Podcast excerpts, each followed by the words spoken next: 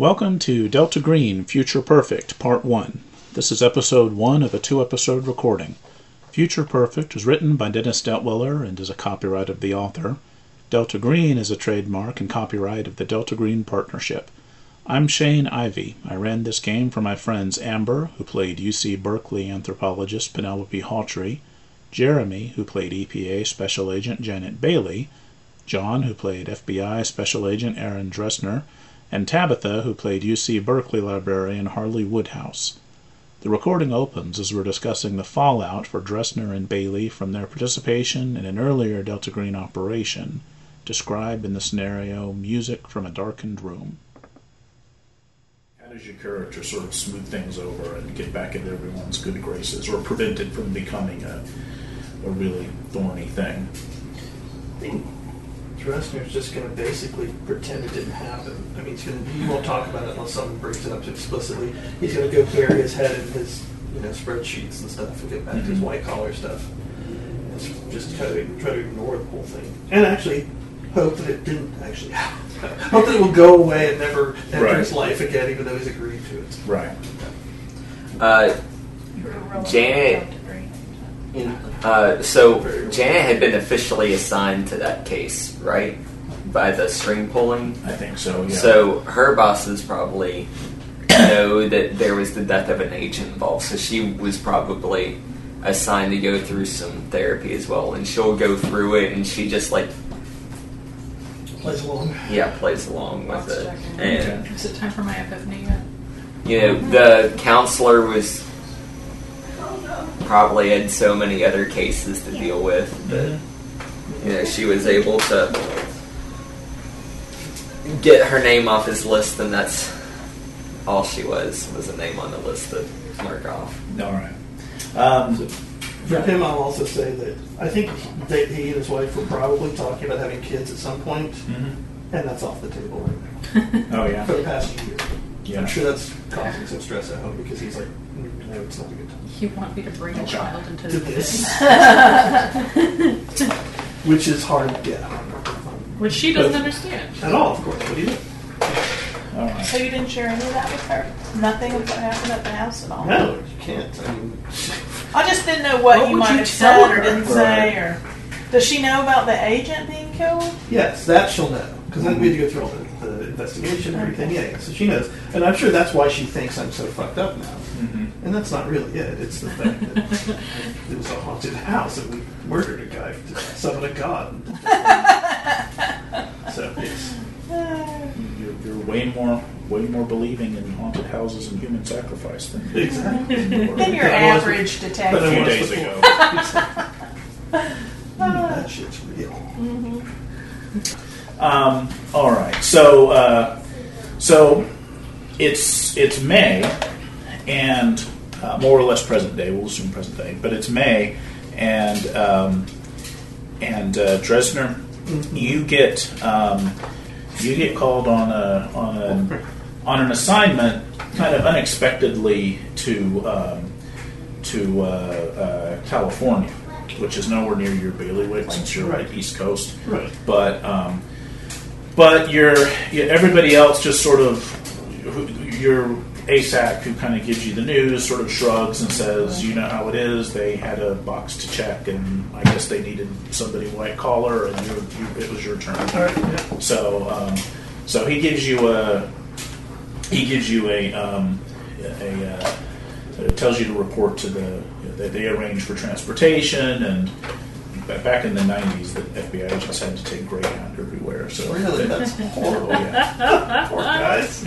Yeah. To save The- the- the- these days, I think Greyhound is actually more expensive than Yeah. than flying, so they'll probably put you on a coach on Yeah. some you know the, the, the shittiest, cheapest possible flight Sure. to, to fly to fly you out there, and and they tell you that there's a uh, yeah there's Agent Grunberg who's sort of the the investigative the supervising investigator, and ASAC is in charge of Bakersfield the Bakersfield office. Acres. Yeah, it's a rinky dink like you and that that that too kind of seems a little. I, I was surprised Bakersfield has an FBI office. Yeah, and uh, I mean the fact that they'd be sending you there specifically is, Yeah. is also a little flaky. Yeah, not a lot of white collar activity. Yeah, yeah. The the main the main headquarters, the main running office is Sacramento for that um, for that area for like California, basically. Um, How do how do federal agents transport their firearms on a plane? I'm just curious. I, I, if I if I remember right, you basically make arrangements ahead of time, and Right. you can get permission to go, you know, to go to go with your with your pistol. Like Armed. you carry it? Yeah, I mean Wow, it's like okay. U.S. uh, That's what you know. U.S. Marshals that are assigned to to, Right. to protect things do that. Yeah, but Okay. as as a You have to get a As a special permit. federal agent, yeah, there's you probably have to jump through a couple of hoops. But as an FBI agent, it's sort of mandatory because you're officially required to be armed at all times. So, um, so Okay. yeah, um, yeah. So the uh, so you you fly out and you take take the you, you do have to take a bus from the from the airport to uh, to the Bakersfield office, um, unless you're going to pay for a taxi on your own time. No. And um, and uh, the the you know the the, the receptionist you in and checks to see that you're actually supposed to be there and goes through a couple of other things and then um, and then takes you into a um, takes you into the their sort of central meeting room, which is which is this this sort of secure room that they've built into even the rinky-dink offices um, over the over the years of the war on terror. So where you can they can have meetings without risking um, eavesdropping of any kind, and uh, and when they uh, when when you go through the you go there and go into that room, and Janet Bailey is in there, And you're like, That's oh, not a good sign. Yeah, exactly. and so are two two strangers uh-huh. that uh, that you don't know. Wait. Female. Yes. Female. Female. Okay. Bunch So of Three ladies. women. And uh, yeah, I mean they, you- you've got a pretty good HUMINT score, right? Yeah, yeah. So yeah, they both they both look like They know what to do. they both look like civilians and academics and a little nervous and twitchy. I haven't seen that before. Welcome to the opera. I guess it had to come at some point. All right, well, we've got a new directive from A-Cell, uh, a new directive from the top.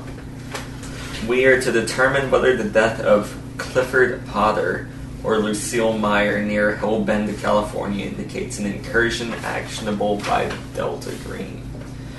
If an incursion is indicated, we need to investigate it, isolate it, prevent further exposure to it, stop it, and prevent recursion. Uh, collect and secure physical remains, evidence, and artifacts for delivery as instructed in supplementary directives. Prepare a report for delivery as instructed by said directives. And destroy this immediately upon memorizing its contents. So here we have a map of Hellbend, California. Death Valley. Yeah, right next to Death Valley. It's in the middle of Death Valley Oh, National Park, it sure is. near the Illinois border. We've got Clifford's body and Lucille's body were both found. Well, one Clifford was north and Lucille was south of Hellbend, approximately four miles for Clifford and three miles for Lucille. All right, so on May twelfth. Hellbend, California, population 87, lies at a crossroad in the heart of Death Valley National Park. The Inyo County Sheriff's Office, headquartered in Independence, California, 130 miles from Hellbend, provides law enforcement for the area. Death Valley National Park is U.S. government property, but the federal government generally leaves law enforcement to city, county, or state authorities. For Hellbend and the nearby region, Deputy Sheriff Lucas Androzzi commands six deputies at the Death Valley resident post at Furnace Creek Ranch, about 10 miles southeast of Hellbend. See if you can find that on there. Here, Furnace Creek. Yeah, go ahead and mark it.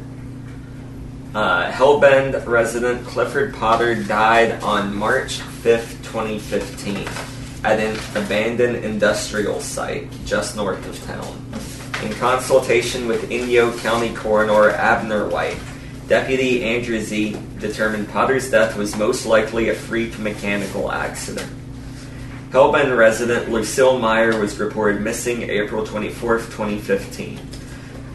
The town organized an unsuccessful search on April 25th. Her body was found about a mile south of town on May 8, 2015, by Deputy Androzzi while on patrol. Coroner White confirmed similarities between the injuries which apparently slew Meyer and Potter. After reviewing the Meyer report, Inyo County Sheriff Alfred Mann instructed Deputy Andrew Z to reopen the Potter case. Mann contacted the U.S. Park Service and California's Bureau of Investigation and Intelligence to tell them that there may have been two murders in Death Valley National Park and to request assistance if the federal governor, government preferred to let the county investigate and prosecute. U.S. Park Service unexpectedly asserted jurisdiction and assigned a team of special agents and consultants to investigate. The team expects to work out of the Sheriff's Office Death Valley resident post at Furnace Creek Ranch. Lodging is on site at the ranch at Furnace Creek Motel, and I'm guessing we're that team. Yeah, you have um, you have little ID cards and badges that uh, that that identify the two of you as special agents for the National Park Service, Mm-hmm. and um, the uh, the two of them as consultants. Okay. The details beyond that are kind of up to you to come up with. Uh, Amber, will you read the, uh, or, I'm sorry, what's your character's name? Penelope. Penelope, will you read that file? This is about the victim of Clifford Potter. White male, That's age going to get 50. old real a metal worker who moved to Hellbend nearly 20 years ago after retiring early from a foundering Ford plant in Detroit. He was known to collect scrap metal in the ruins of the Hunt Electrodynamics plant outside town. Potter's body was found near the Bobcat construction vehicle that Potter had rented from the Sippin Gas in Hellbend. The body had been badly disturbed and largely devoured by scavengers, although that did not cause the trauma that apparently killed him. Both his arms, now missing, were sheared off through the humerus. They showed marks consistent with a series of two to five inch blades, perhaps from a construction tool. His rib cage was crushed as if by a weight of at least half a ton. And it just then it gives the No, He keep was going. fi- okay. I don't need to know. He was 5 feet 10, 165 pounds. Time of death, 1800 to 2100 hours, March 5th, 2015. He was discovered by Jarvis Green, the proprietor proprietor of the Sippin Gas. His body was located 2.3 miles north of Hellbend, 400 yards from the Hunt Electrodynamics plant. Cause of death, blunt force and cutting trauma. He doesn't have any living family and no known enemies. Okay. Her? Yeah. This is the victim Lucille Meyer. White female, age 36, a sculptor from Los Angeles who moved to Hellbend in 2009 to live with her girlfriend, artist Emily Warren. Meyer was known to walk the perimeter of Hellbend to look for scraps of dried wood for sculptures. They're both looking for scraps of wood. Meyer's body was found in a little cave in a gully on the outskirts of town. Much of the body was missing, and what remained had been largely devoured by scavengers. Meyer was identified from dental records. Her ribcage and skull were crushed as by a weight of at least half a ton. Ton, not ton. One leg, one arm, and her pelvis had been sheared through with tremendous force. They showed marks consistent with the marks on Potter's body, and with the series of two to five inch blades perhaps from a construction tool. Her vitals were 5 foot 2, 102 pounds. Time of death was between April 24th and May 8th. That's a big window. She was discovered by Joshua Orino, U.S. Park Ranger. Her body was located at 1.2 miles south of Hellbend in an Arroyo cave. Cause of death was blunt force and cutting trauma. Family was Emily Warren, companion, Tanya Meyer mother, who lives in Los Angeles, and she had no known. So there's a while before they found her body. Mm-hmm. Yeah, Yeah. The, the thing about the park ranger scratched that out. I, I, I didn't catch that. I should have corrected that. It was uh, it was actually Deputy Androsi who found Sure, her. you found both of them. Mm-hmm. No, no, the second guy got found. The first one. The one. proprietor. Because he's looking for his rented bobcat. That was. Mm-hmm. So Jarvis Green did not. He did. He found Jarvis Green found But the park Pot- he rangers found were Potter, Cotter and and Deputy Androsi found Meyer.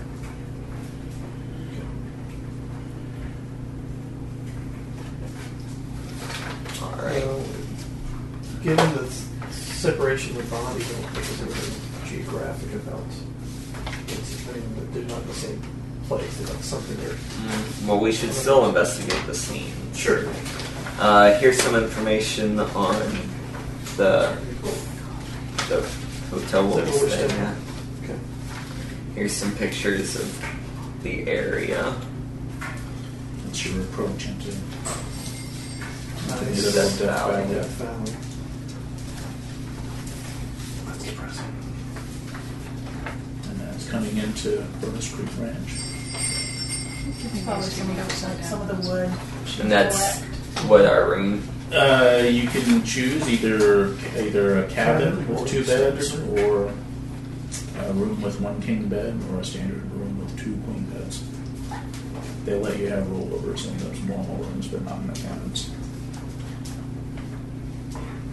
What do you mean rollovers? Uh, rollaway beds, I mean. Uh, We should get two adjoining cabins with double beds. in each. that's that's what I'm thinking too. Just for Because isolation. yeah, that way in case there are strange noises in the night, there are fewer questions. Exactly.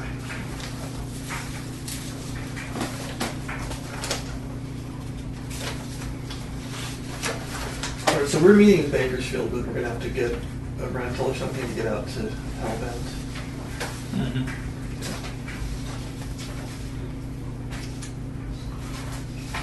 And officially, I'm on an official FBI investigation. Yeah, yeah, you've been yeah detached. Detached uh, from to- So I could get a receipt on a rental car and charge. yeah. Okay, so make sure how this here. Sites not to be messed with in the park. The Borax Museum at the ranch at Furnace Creek provides the history of the property and key figures involved in the history of Death Valley and the resort. The Borax Museum. Learn all about more. Also, do not miss Mushroom Rock, Zabriskie Point, Dante's View, and Harmony Borax Works. have it all right.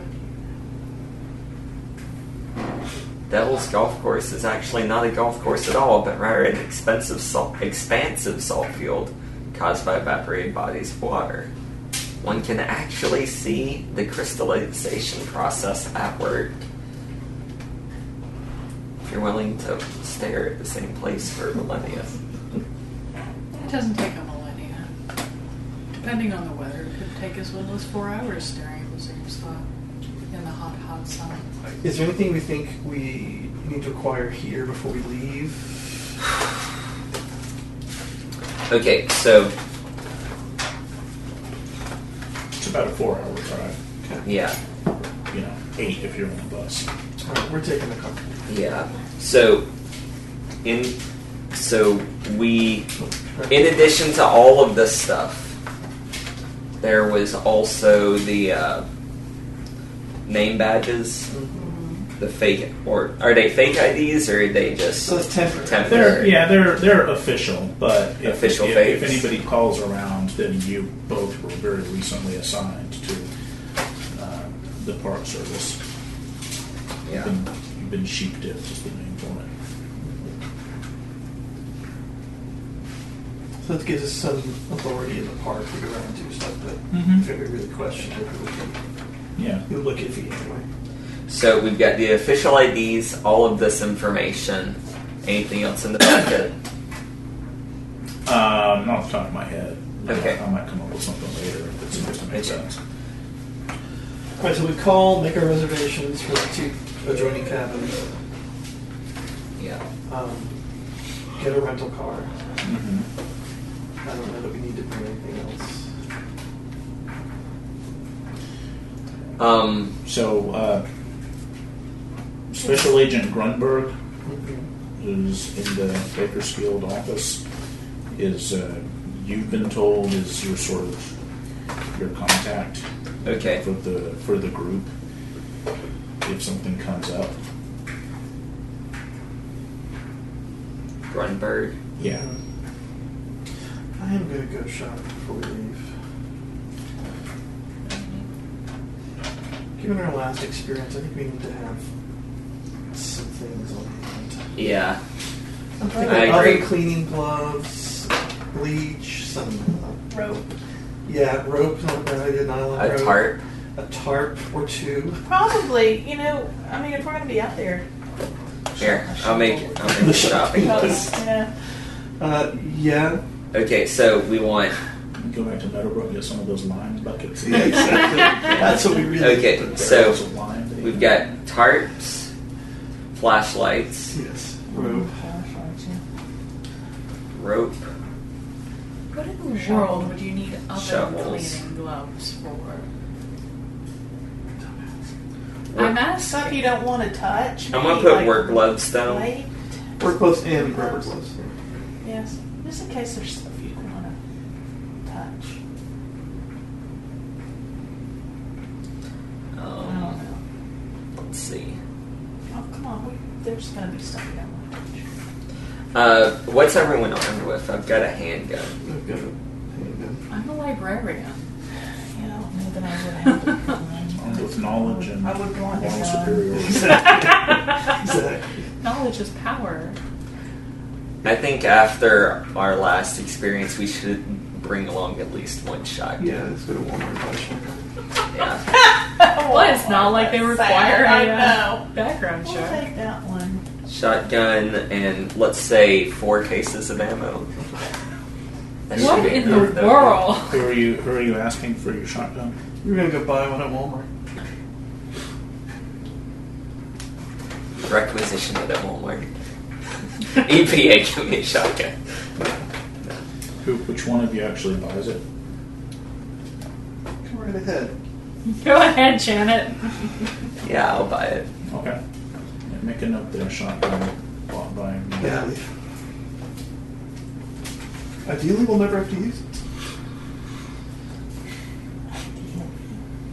Um, Four boxes of Four boxes of Yeah. buckles.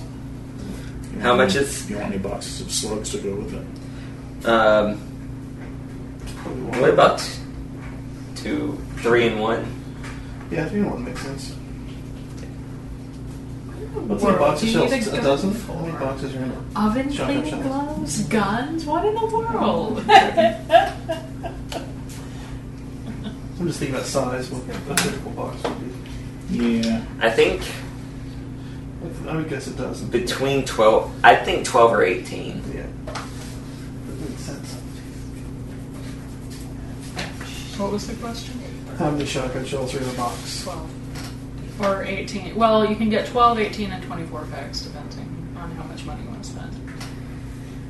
Hmm. We'll spend some money if we need to. Yeah. I'd rather spend it ahead of time.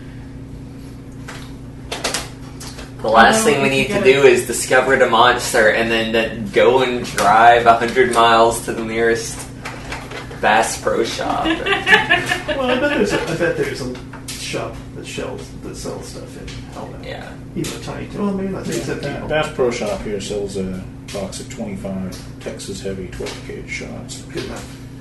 for uh, pretty inexpensively. Yeah. So it's 25 each cake Sure. box. Yeah, it's only eight bucks. It's not bad at all. Why, you can kill a lot of people for only eight bucks. Or at least send them to the hospital for the dogs murder. So we- we- we got two so tarps. that there's the- Four flashlights, Two shovels. That's terrible. two shovels, four pairs of work gloves, I'm looking at the shopping list. Like, four pairs of rubber gloves, increasingly uncomfortable. Crowbar and bolt cutters. Hmm. getting all that these special things from the same Throwing store. bolt cutters. well balanced. Balance for hurling. We were watching somebody cutting using bolt cutters. That was on on Sons of Anarchy the other day. I'm like, you can't throw those things. They're fucking No. barely used. Like, Yeah. the head so heavy. Yeah. Uh, we got rope. Let's say, 100 feet of nylon rope. With two ro- two coils. yeah, Pretty cheap. Get some iron spikes. That's right. The 10 foot pole. 10,000 Ten, tons. ten foot roll. a python, What? hunting dogs. No, it's an, an old D&D joke. My old D&D group in high school. We had 10,000 gold pieces. One of my $10,000 to drive into us. and have them kill everything and we'd walk in and pick up all the trash. They're only a gold piece each. We have 10,000 gold pieces for $10,000. That's a was super fun. I Uh, wonder if The dogs would get the XP for killing the animal, but it's first edition AD&D, So so you'd get the well worth XP for the gold. All the treasure. It was a trade off. Sure. We wouldn't get hurt. All right. I wonder if on these bodies. Well, I'm curious about the two to five inch blades being able to shear off body parts. Well, that's, I'm wondering if that happened. You know, I'm more Postmortem. intrigued by the crush by the weight of at least half a ton, crushing their rib cage and Mm-hmm. skull. And then not being there when they found the body. Like, well, there's bits. Yeah, yeah. Whether it crushed them. Yeah. yeah. So they think that the, the theory is that they were caught in some sort of industrial machinery. No, that's what that's what the deputy thought for. Well, that's what he thought because for he had Potter, rented yeah. a Bobcat and it was right there, but But when they found Even Lucille, she sketchy. had Yeah. Ed Meyer wasn't. yeah, she hadn't been So- uh, doing any. heavy After machinery. after we get to the town, after we get the Hellbend and we get settled in and everything, we should contact Androsi. It just keeps going. I know. I'm Uh, so sorry. uh, pull up the old case files, see everything they've got on it. Uh, there, we probably won't find anything from revisiting the crime scenes, especially that first one, but It's worth It's it. worth it. yeah, it's definitely worth it. We should also interview uh, this uh, the Yeah. sipping the gas and sip or yeah, whatever, that and then her girl. and her Yeah. girlfriend. Uh, And making an action list. Yes. yeah. Uh, are you doing that? I'm curious about that power plant too. We could contact uh, the people at the power station and see if anyone there noticed anything That's suspicious. like some Sipping bor- I bet the person at the Borax Museum is probably a local history nut. I bet they could tell us something about the background. Yeah, if there's The- ever been any similar. The Yeah. abandoned Oh, hydro- the, the factory. hydroelectric. You know? The yeah. Elect- Oh, is it Hunt abandoned? Elect- Hunt Electrodynamics. Yes, Yeah. it's abandoned. Yeah. Yeah, it's an old. It was an old industrial plant. Yeah. I mean, From, he's like, going there for 50s or scraps. 60s I or don't Well, I mean, they and, would I strip mean, we could, uh, if we they were still could try to find out if, if there had been previous deaths in years past that were unsolved and, and Well, while, while we talk to the sheriff, why don't you two try to hit as many of the sort of civilian things you like, like look into the local records, if there's a library here, Mhm. librarian, on it. uh, and then like you said, you know, maybe check at the museum, see if they know anything about the history of that plant. Let me have that sweet, sweet microfiche. You guys can work yeah, on that just stuff. see if you can find Yeah. anything. Well, No, we can- talk There's a museum here, if, if nothing else. We can go. Yeah, those people always know like all the local Yeah. history stuff. I'm thrilled to go to the museum. Okay. So Sweet borax. sweet, sweet borax. Learn all there is to know about borax mining. Mhm. It was an important, uh, what's it, essential salt? Now, what is borax? It's a mineral, but It's uh, what do they use it for? it's a detergent and a water softener. And they just found a line in it? Okay. Sodium borate. I'm just imagining like those meat softener hammers, the meat tenderizers, Yeah. splashing water over them What? to soften the water, God, yeah. tenderize the water. Tenderize the water, make the water softer. That hard water. Most people just call that ice, right? No, you've made me tired, Jeremy. Hmm? All right. So. Oh, uh, water bottles. Yeah, it's definitely. Uh, Yeah, Yeah. definitely water bottles. Yeah, probably. I'd say two cases of water bottles Yeah. and can personal canteens. Good idea. I'm gonna Good buy some of those Gina. water purification tablets just because we're in the survival nonsense area anyway. Yeah. While you guys are buying guns, Yeah. I'm like, here, these look useful. Okay. Yeah, some energy bars, whatnot. Just in case.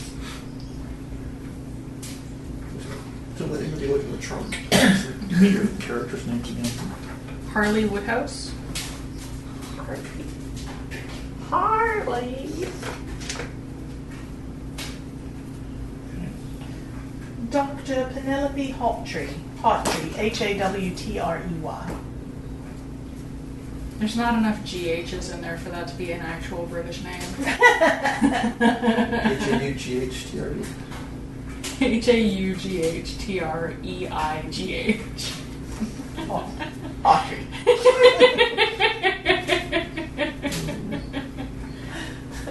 All right. So uh, you can go through a lot of that when you're you're planning um, as you're uh, On in, the, in the long drive out Yeah. there. Yeah. And um, so, uh, are there in, any uh, any other questions for each other? Anything you want to know about your? Sure, I mean, I'll ask your basic companions. backgrounds or whatever. Your history. Like the two of you Or have don't. um, yeah, I mean, you, uh, you clearly the two of them know each other from something before. There's some weird Vibe. Yeah. there. and, Yeah, I noticed the look on your face when you walked in and saw her sitting there. I'm reasonably sure your exes and have been caught doing something immoral. Well, the second part's totally true.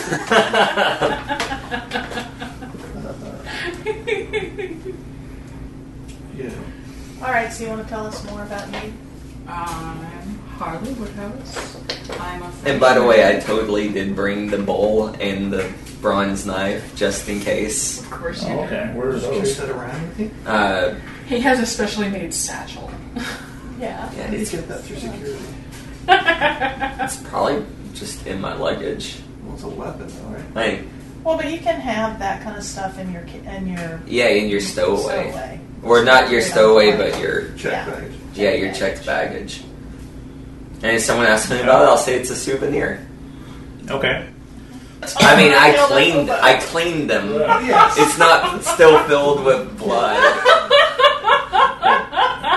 Hobo Jack's blood. Yes.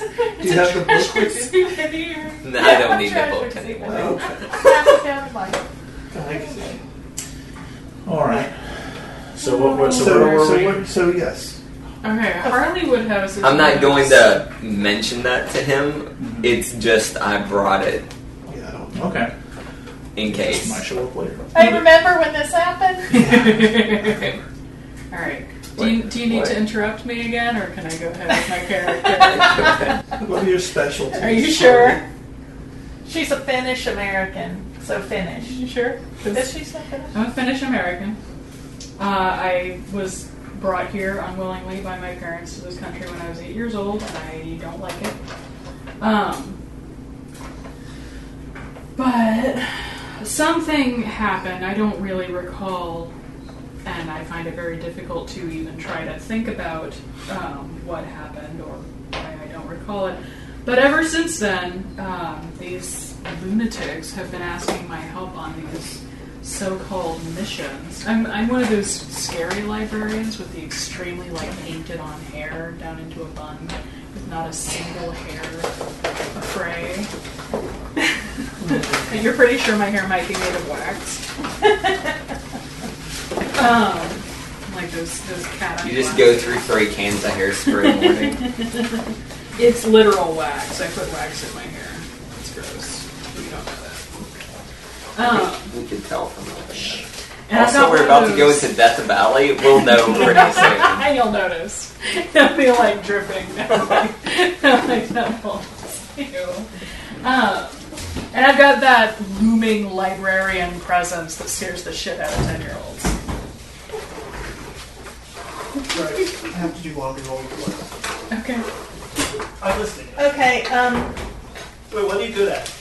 Oh, I'm good at accounting and bureaucracy and computer science, and library sciences, which is totally a thing, I promise. And I know a startling amount about the occult.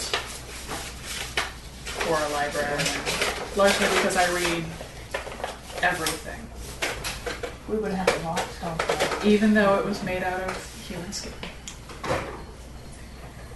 Um, okay, uh, so I'm Dr. Penelope Hawtrey um, from um, England. I think I've mentioned my uh, educational background and my um, PhD in anthropology. Officially, I'm a parapsychologist. No, not officially. That is what I am, but I don't tell people that I do that. um, Because nobody will give you money for it. because nobody will give me money for it, so I, I'm an anthropologist, and I don't really talk a lot about um, the paranormal and the occult, but that is completely where my interest lies since um, having had an experience What early kind, on. what kind of school do you figure you teach at? Um, well, um, well, I, I attended Berkeley, so, um, and I have a colleague slash special friend here, and he also, um, is, uh, uh, teaches, he's a professor.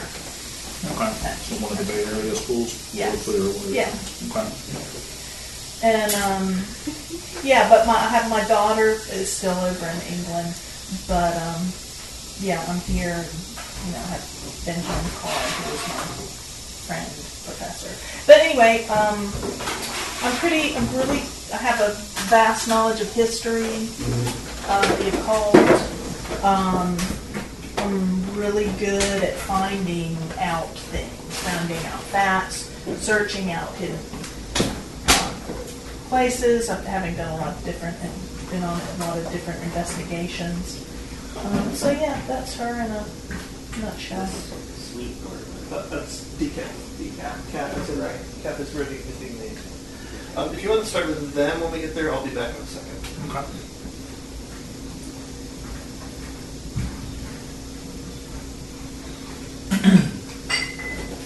So I, I think, uh, yeah, I'm going to the museum and you're going to the library, right? Thing. What library? Or we could both go. What library are we talking about? If there is a library locally, I would want to check it out. Not in Furnace Creek. No? Okay. So we're What's both the- going to the museum. Yeah, I guess we'll go to the Borax Museum then. Talk to the docents, who are probably bored out of their minds. Probably. It's the Borax Museum. Nice. So there's like Yeah. two or three people in there at most, and Yeah. they're all like Yeah. leaning Uh, against the trying to counter. put their own- Yeah, it's it's kind of it, it's a little early in tourist season, so the tourists that are here are mostly retirees, but there's a lot of those. Um, so the so you, so the Borax Museum. So yeah, Furnace Creek is um, it's this sort of sprawling. Um, the, uh, uh, uh, there's a, a large part of it is the is the the motel, which is all single story kind of rows of of rooms that look out over over uh, artificially kept, you know, over uh, heavily watered green uh, green lawns and um, the the premium the premium rooms open out open out right onto the golf course. Then there are the cabins that are all over, and there's there's a handful of little shops and stores and uh, a lot of kind of faux Wild West tchotchkes everywhere. The Borax Museum makes a big deal of being the oldest building in Death Valley because it was built in the 1880s and was used for all kinds of things before it became the Borax Museum. The, sheriff's office, the, the, the county sheriff keeps a, a station in Furnace Creek as well, which is where Deputy Androzzi is stationed. Uh, and they're kind of basically they're responsible for about a oh I don't know 15 or 20 mile radius around around Furnace Creek or something like that. Um, there's a, about a half dozen deputies, so there's usually two or three on duty at a time. for the for the area, and there are a few support people in that office too. Uh, the museum, the, the, whoever whoever is running it, it it's probably um, probably a senior citizen volunteer um, who's, who, who runs the thing, who um, you know a retired volunteer who, who lives here, who uh, welcomes you in and and uh, very enthusiastically offers to show you around and tell you all about minerals. Fascinating. Um,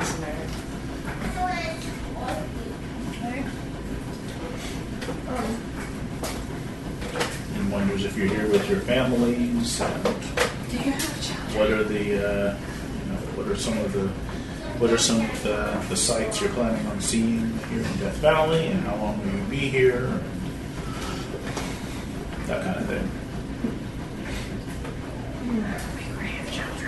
Did you say we trade children? Um, well, um, tell him, you know, well, obviously I'm originally from England and happened upon your small town um, Her we're here. character with the with the with the ostentatious British accent always remind people she's from England. yes. Obviously, I'm from England. Obviously. and um, yeah, just that I'd never been, you know, out here before. I've lived in California for a little while. Um, just kind of seeing the sights. So you're Um. posing as a tourist. No, I'm just not. I'm just like just you know, not answering directly. Just kind of looking around. Just have never been out this way from. I'm giving you a derisive stare.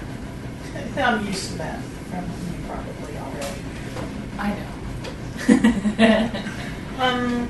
So yeah, I mean, I'm not sure. I'm gonna- what to look for here really at the Borax Museum of minerals and whatnot. We're not interested in borax. Anyways, um, I'm I'm going to introduce myself as a.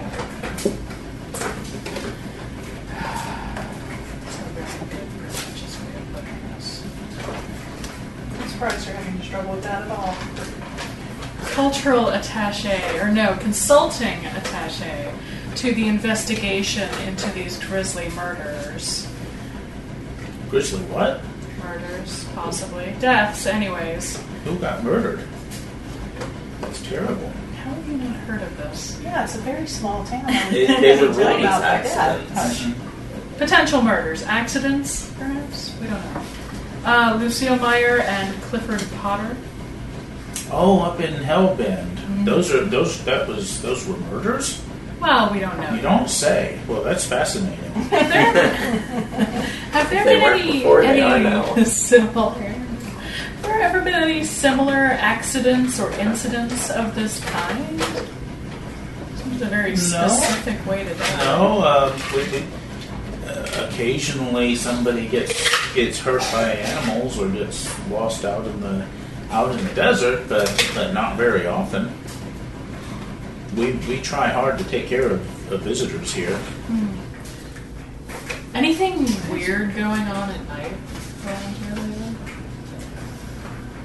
Uh, no, no. Well, there's there's the saloon down the street. It's just around the corner there. Uh, that's open at night. It's open good and late, and it's, it's usually it's usually it's usually pretty easy to get along with there. But sometimes there's trouble, but I wouldn't call it weird. But but that's that's that's one place that people can can unwind at night. And then we have we have shows at the at the Furnace Creek uh, at the at the ranch at the hotel. Um, there's uh, there's there's there's shows once or twice a week.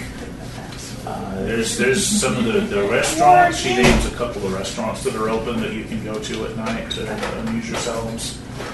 Um, and of course, if you're camping out, the, the, desert, the desert's just beautiful at night. You can see stars that you'll never see anywhere else in the world. You do a lot of camping out. Oh, Man, we didn't invite Oh, not anymore, but uh, but I certainly I certainly enjoy it.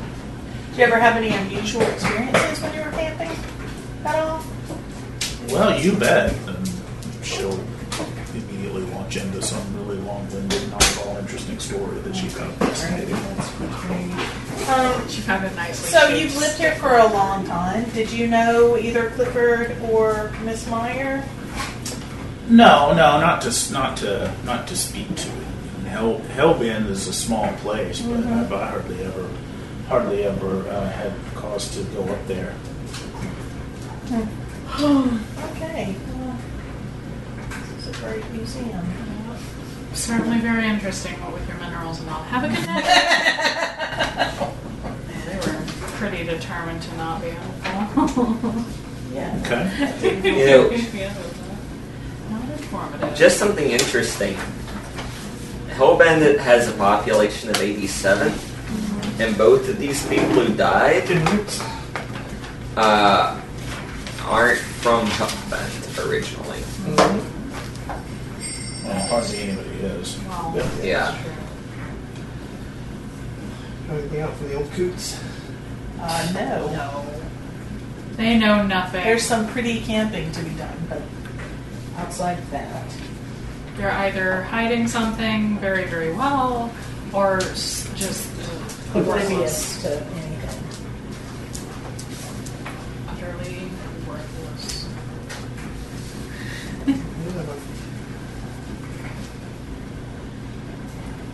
What were y'all gonna do? Sheriff. You were, sh- oh, sheriff, sheriff, okay. Yeah, it'd be good if we could maybe, s- I don't know, see the remains or talk to the person who did the Well- autopsy of these bodies. How long ago were the, were the two bodies found? March How far and apart from May. each other? One, one was in March and the other was between April and May, and it's May now, so. So, Yeah, the other body was found just uh, a few days ago, I think. Yeah, yeah. So we ought to be able to at so least. that one we should. Yeah, that was four days ago. Well, I don't know. They might have put her in the ground already, but maybe we can ask. All right, so you're going to the to the Sure. uh, sheriff's station here at Furnace Creek. Furnace Creek. All right. Sure. So you go in there, and uh, and there's a receptionist, and um, there's one deputy that you recognize as, as Androzzi, who's the sort of the supervisor of this station, and um, uh, are there. And it's a fairly small, like it's a, it's, it, it looks like a little log cabin, basically, that the station does, but with you know, big antenna on top for communications and and um, and a couple of uh, Inyo County sheriff four by fours outside. But we haven't done it yet. We're going to today yet. By the way, those are your clothes over on the desk. I think. Um, So the, the yeah the receptionist kind of greets you and looks at the two of them quizzically. Sure. How, how are you both? How are you both dressed and comporting yourselves? my typical leather dress suit. Okay. Yeah. Sweating buckets, I'm sure. All right. What do you wear? Looks, obviously looks like a federal agent. Yeah. All right. So yeah, we'll come in and introduce ourselves and say we'd like to speak to Deputy Intros. Androzzi. Yeah. Well, he he he stands up and and comes over and and uh, shakes hands. He's kind of big and big and beefy. Mhm. Uh, kind of. And, uh, and he, he tells you to come in and, and have a seat, and uh, there's like a little meeting room off to the off to the side, Okay, good. and uh, Thank, wow, thank you.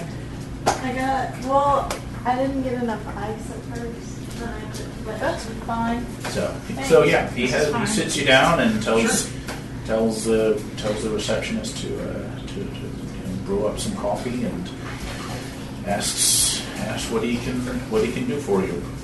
Well, uh, first, if you'll fill us in on the situation. Well, so we, we Which- should, which we should- situation? We, we've been sent uh, to look into the deaths of uh, Meyer and Potter. Uh, Oh, is that right? Yeah. All right. Well, it's uh, well, it's it's a it's a strange it's a strange thing with uh, with Meyer. I mean, with Potter, it seemed pretty pretty cut and dry. I mean, so to speak. But but but with uh, but with Meyer, I don't know. I'm, I I don't know if uh, I, I I think I think Abner may have been reading a little too much into the into the, the state of the the state of the bones myself, but they've been they were out there a while, and animals do all kinds of crazy things to to a body. What have you got around here that'll mess with a body? You Coyote. got sure coyotes, you got uh, you got your cougars out there, and and uh, uh, your Gila monsters and all kinds of lizards. Okay. Yeah. So with Clifford, uh, in the notes that we received, it said that he died from blunt force and cutting trauma. Well, it's that that, that bobcat fell on him. Oh. Uh, Tore was him it- up. Was he underneath the bobcat? It had kind of rolled around, so he wasn't he wasn't squished underneath it when we found him. But it was it was it was pretty clear. the bobcat was overturned. what had happened.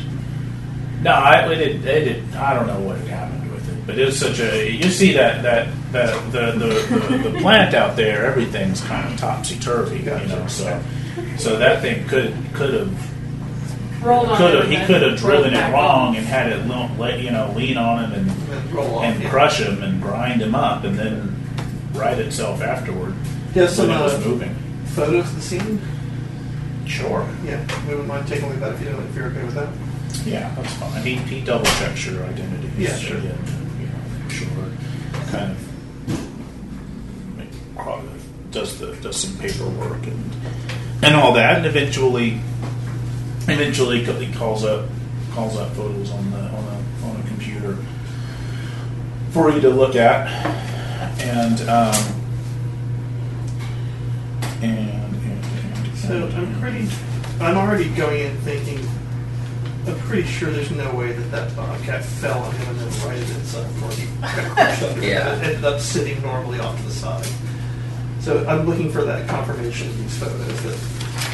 So Right. The scene that, that makes that a possibility because it's out of focus as hell. Yeah. So, um, And we're going to go out there too. We're going to look at this. We'll see if something's still. Well, that was almost two months ago. Yeah. That was actually over two months ago. Because that was Yeah, March.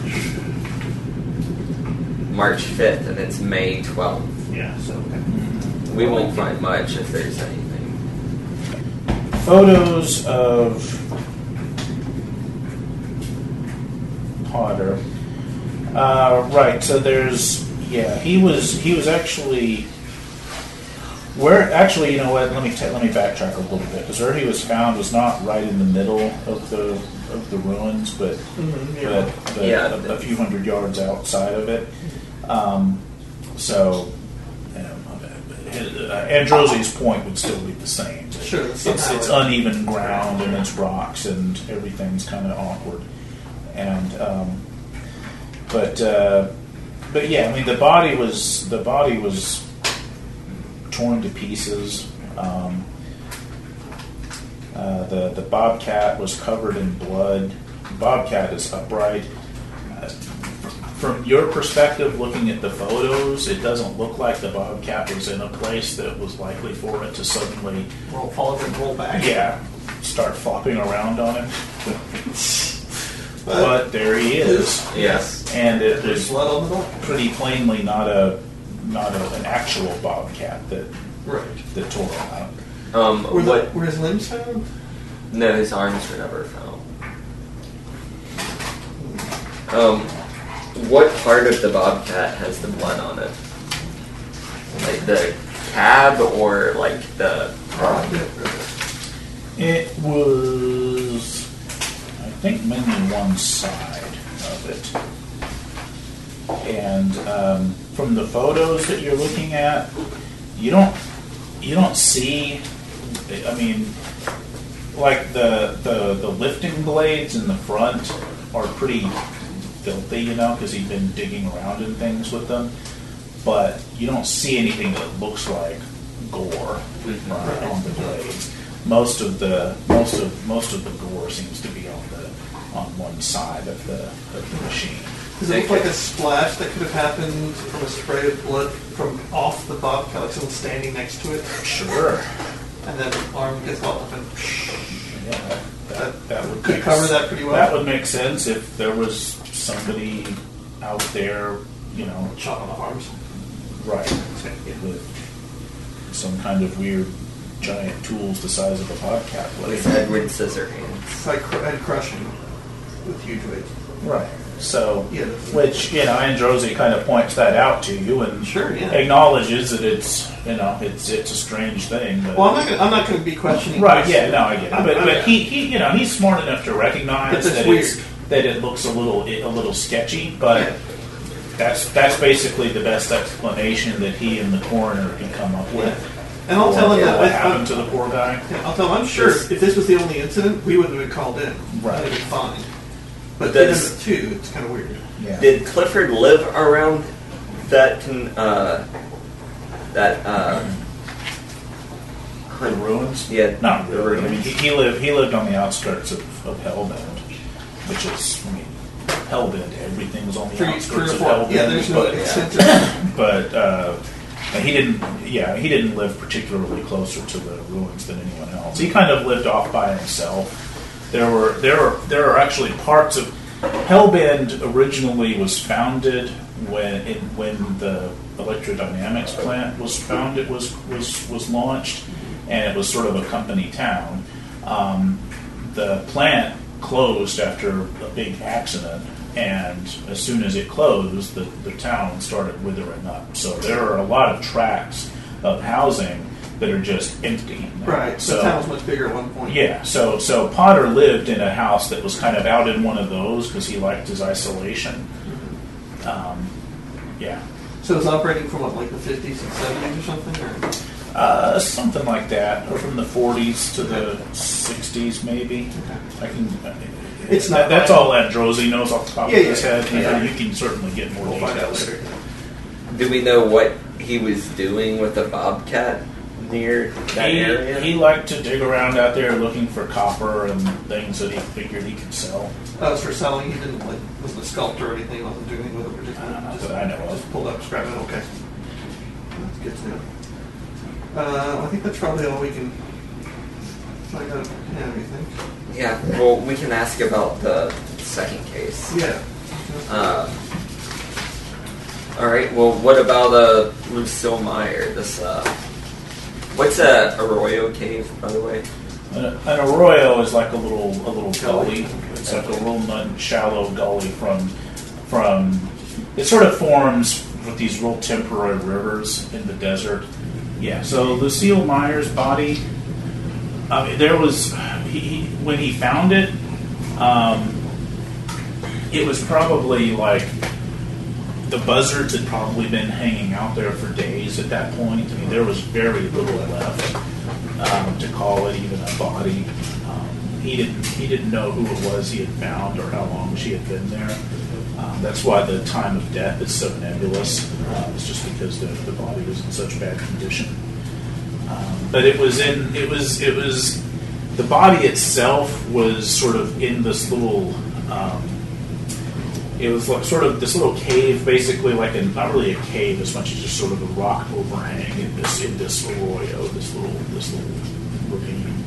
Which again, call it an arroyo as opposed to a ravine because it's not like a ravine that a bus can plunge down as much It's as too it's just shallow. a, yeah Yeah. It's, it's maybe five or eight feet deep. Yeah. Okay. But it really wasn't that far away from the town, right? It was a couple of miles. I mean, it was far enough out that if you weren't looking for it, it would just be another piece of the desert. Right. Uh, and that's why nobody noticed it, you know, even though they, yeah. One Even point two if- miles. Yeah. Yeah. I mean, even if her body had been exactly in that place when they did the search for her when she first disappeared, there's still no guarantee anybody would have found it. Right. Did it look like that's where uh, the cutting trauma had happened? Like, were there was there blood There- splatter on the rocks? No, there wasn't a lot of blood there. Um, who knows? I mean, the, the body may have, what's left of the body may have been dragged there by an animal Yeah, it was only a few days ago, right? when he found it. Four yeah. days, yeah. So we should go out there and look. See if we can- Mhm. See if there was like a, like if you can find the original spot of where she was murdered. There should be. I mean, with that kind of trauma, it was just a few days ago. There's bound to be Right. like something, something like a, some sort of bloody scene somewhere. Yeah. I don't think it's. If they don't think that that's where the where her body found. Yeah, I- I- yeah. I mean, he, he says he hasn't he hasn't seen it. It's a Right. big desert. Right. Okay. Has there been any unusual weather events lately? Nope. Hot and sunny. Hot and sunny, hot and sunny, hot and sunny. So yeah, it wouldn't have washed away anything. No, well, Or blown away, Can I come there? Can we come there? Uh, Y'all are still entertaining the uh, the docent, giving her lots and lots of gossip water. Murders. Wait, they're murderers? Um, well, I think he's. So we're gonna just let him know that you know, it, I doubt we're gonna get very far on this. So we're just gonna do some cursory. Well, I, I figured it, Investigation. it, it seems like it seems like you, you Parks has sent uh, sent you out just to dot the i's and cross Sure. the t's. Yeah, I think so too. Yeah. Nothing So- unusual here Let's go on. Nope. So. Uh, Yeah. But one more. So of course, any any uh, any any assistance we can give you, Yeah, you know, he gives you appreciate he gives you his card and I'll give him- writes down like the cell numbers of the other local deputies Right. that are in his office here on the back of it, and um, you know, and he said, and then he writes down the he just the the sheriff's name as well, you know, phone number as well. The sheriff's over. Yeah, the sheriff's in Independence, which is like Way 100, 130 miles away. Alfred Man. Yeah. So, and that's where the, the coroner's office is, where they have the bodies. Okay. Oh, I should probably go talk to the coroner. Just 130 miles away. Mm-hmm. Well, what, what time of day is it? How long has all this been taking? Oh, it's probably, I don't know, late afternoon at this point. You know, four-hour you- drive from Yeah, you, you flew out and first thing in the, in the morning and had drive, had a bus ride and then So the we're rental and the meeting and the rental and the drive out here. So it's been a long, a long day. Yeah. We should probably go check it. Well, we already we, we at least Yeah. Kershaw What's your constitution? Nine. Yeah, I think I think at this point you're already kind of hitting the wall. Okay. Yeah, and you're going to be Yeah. at, you're going to be at penalties if you need to start engaging skills. Yeah, I, I, I Um, think we've got what we can for now. So left on our list, I'd say, is talk to the sip and go guy, And uh, The the girlfriend. girlfriend, check the body, and check the, the other scene. And talk to Yeah. Yeah. Meyer's. Which will be when we check the bodies. Yeah. Take a look at the. Well, the body, I, I don't know. I think Potter's body is probably Long. already- Oh yeah, yeah, that's what I figured. We, we weren't sure. We, we can But- call. Like this afternoon, let's yeah, just call it. Yeah, I a think coroner. Potter's Potter's body's gone. But, Yeah. um, in, in, you know, That in the a, in a envelope plot there next somewhere. your But face. Is um, Meyer's still there? yeah, Meyer's Meyer's body is still. at the All right, let's make an coroner's appointment to see them office. tomorrow, mid morning or something. Okay. Yeah, they'll do that. All right, so- This this late in the day, you probably don't reach anybody at the office, but yeah, you can get Are you you can get Sorry, I'm Abner's, Abner's personal phone from somebody that will kind of they'll verbally agree to be there whatever time you I learned to turn this Well, it's what? How far? It's like I a couple hours from here. Thirty, yeah, probably yeah, two two Two and a half hours. Okay. So let's just shoot for ten. I hate those things. I They're don't know horrible. why I'm they throwing are. them away. Okay. All right, so you're you can all regroup at the at the motel, Yeah. And uh, you're you're getting We'll share what we found and vice versa. Getting a couple of getting a couple of cabins. Is that right? Yeah. Yeah, conjoining Oh, they don't have conjoined Well, that cabins. adjacent. Well, Well, it looked like it was one Two cabin units was per in a, a Two units. duplex. So, Oh, did it? It looked Yeah, like the Maybe photo. they have a duplex. Okay, sure. and that's what it. Sure. photos Yeah, you can have, a- you can have a duplex cabin. why not? Well, that's not the cabin. That's, Yeah, that's- cabin units are located in the single-story duplex building. Okay, yeah, there you go. That's fine. Okay. Yeah. Yeah, they'll do that. Whose, whose credit card is the cabin on? Nope. Oh, mine. I'll do it. All right. I'm just taking a look at receipts. Yeah. Because you're out of school, right? I how to file for reimbursements. Uh-huh. Yeah, I'm not getting reimbursed for that shotgun. So. Didn't you own a shotgun. No, Now you own a shotgun in your own yet. name. Yes. Serial, Which can be serial traced. numbers uh, in the system and everything. So, Yep. What's your? luckily, luckily, it's, Oh, it's just a shotgun, so you're not going to have to worry about rifling and all that. Yeah. Exactly. No, uh, I'm gonna take a. Uh, I'm gonna spend some time tonight and take a note from that former FBI agent from the last game and uh, get my nail file out and uh, remove the serial number. Okay. Uh, make, make a. Uh, that, that'll take you a while. What's everybody else doing while while Janet's? Um, Filing it down. Her, her overdosed. shotgun. Uh, I don't know. Let's get dinner and just talk about Yeah. it. There's a I'm- restaurant at the resort. sure. Okay. yeah. Okay, pick some food. They're all very family friendly, except for the saloon, which is you know, it's a saloon. Still a little bit family friendly because of the area. Sure. but- Yeah. It's it's old adult friendly, Yeah. Full friendly. not really kid friendly. Yeah. All right. Branson. Right. So, all right, we'll send dinner. and- Okay. Uh, Janet, make a uh, make a firearms roll. To avoid shooting yourself in the No, leg. Most to see how well you how good a job you do at monkeying with your with your firearm. Pass. Critical Okay. pass. All right, so you you file that serial number off beautifully. All right. But make a note that you have a shotgun With us. He said, with- so when you get untraceable shotgun. No, no. then when you get pulled, it's not suspicious at all. You, you even take it apart and file off serial numbers on some of the individual little bits and pieces. Yeah.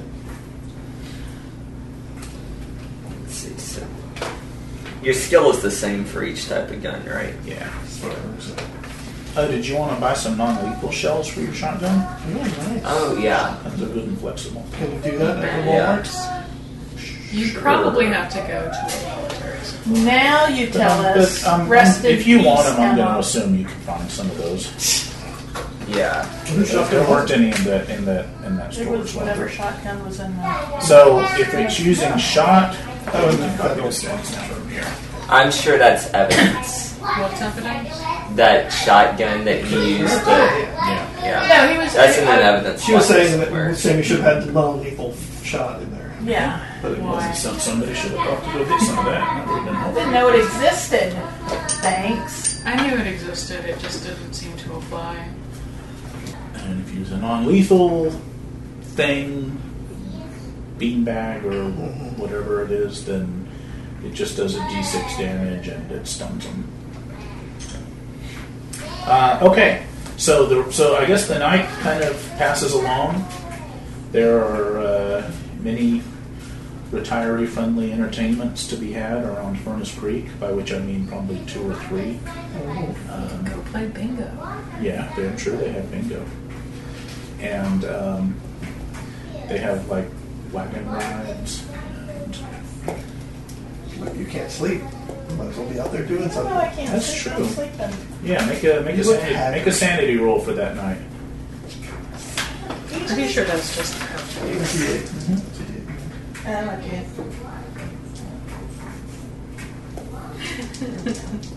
All right. Y- yes, four. Okay, all right. So you get you you sleep that night after all. Good job. Good. Good for you. And uh, all right, so the next morning, everybody's up early. I want to go to the, the, the corner. Oh, sure. Why not? Yeah, I'm Yeah, definitely. we're, pilot, we're heading out early at seven thirty. Okay, you just have a single car that you rented. Everybody's Yeah, one single car. Yeah. piling into. All right. And uh, all right, so um, another another good long drive ahead of you, Two hours. at least, and um, and you eventually get to Independence, which is a which is a really small town, um, but it's kind of centrally located. So that's where the county sheriff's office is. That's sort of the county the county seat is is, is in Independence. Um, I mean, there's not a hospital. There's there's There's a yeah, there's, yeah, some chronic clinic, and then there's an actual hospital at whatever passes for the largest town in, in. Um, but you'll send a helicopter out to get you if you actually need to go there. And uh, so, right, so the the sheriff, there's the sheriff's office and um, big, you know, not all that big. Go actually. on. It's a glass fronted Just uh, leaning on. kind of uh, building, and and the uh, the coroner's office is Make me next feeling door. guilty. Okay. He should. We have an appointment with the coroner, so I'll go ahead and. Sure, yeah. Now, it's going to look weird if we all four go trooping in there. Mm-hmm. I'll tell you. So before we go in, let's decide what we're going to do here. Why would it look weird if we all went in? It's not really standard procedure. To see the body? Is it? Yeah.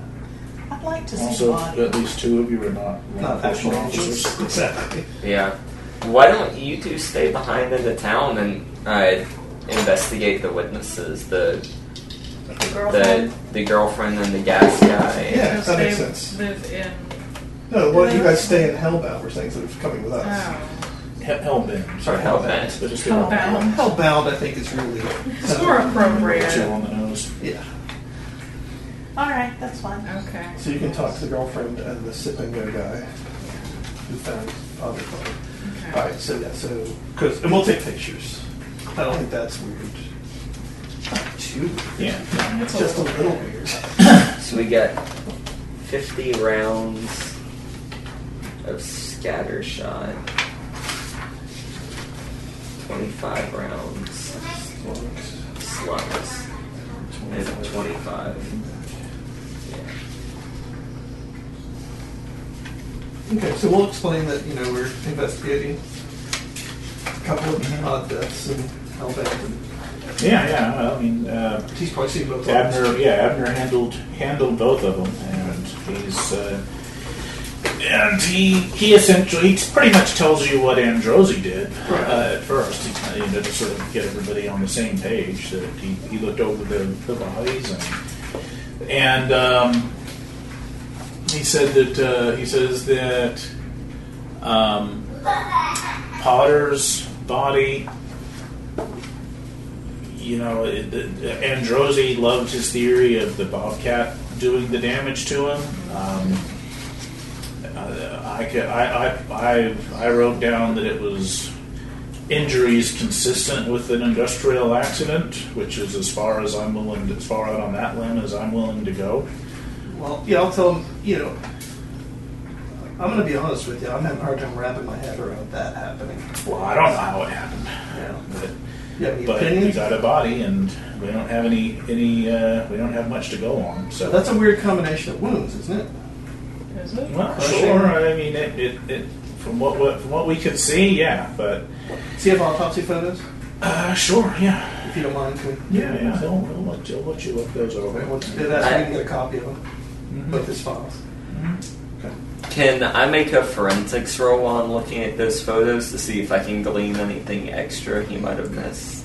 I mean, I'm He's a kind of. professional. He is a forensics guy. professional, yes, but You're But he's a professional. Yeah, But he's I mean, do you uh, do you have any medicine teeny skill? um, Yeah, I mean, it's it's It's, not it's the kind of combination of medicine and forensics that Okay. makes you a pathologist. So.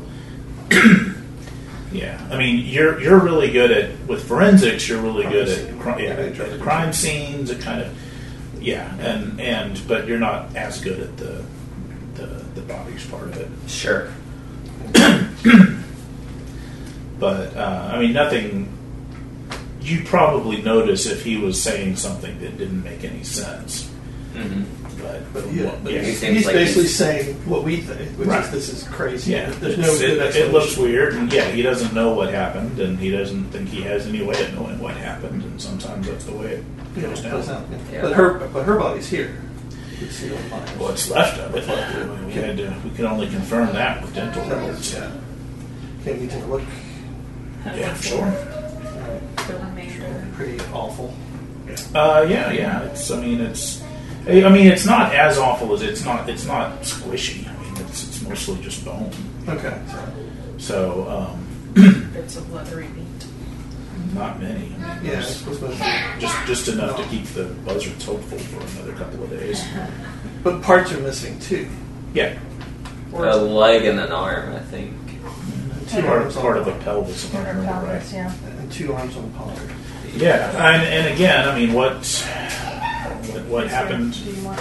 No, it's just separate. Yeah, and and again, he's he's sort of. Uh, if she'd been found next to a next to a next to a big machine, I could I could maybe sign off on the same way, but who knows? I mean, maybe she got maybe she got hurt in the same way he did, but then the body got dragged. Yeah, we don't think she was killed in the place. She was No, found. I don't think so. No, Yeah. there wasn't. There wasn't. No, no. There wasn't any. He he calls up.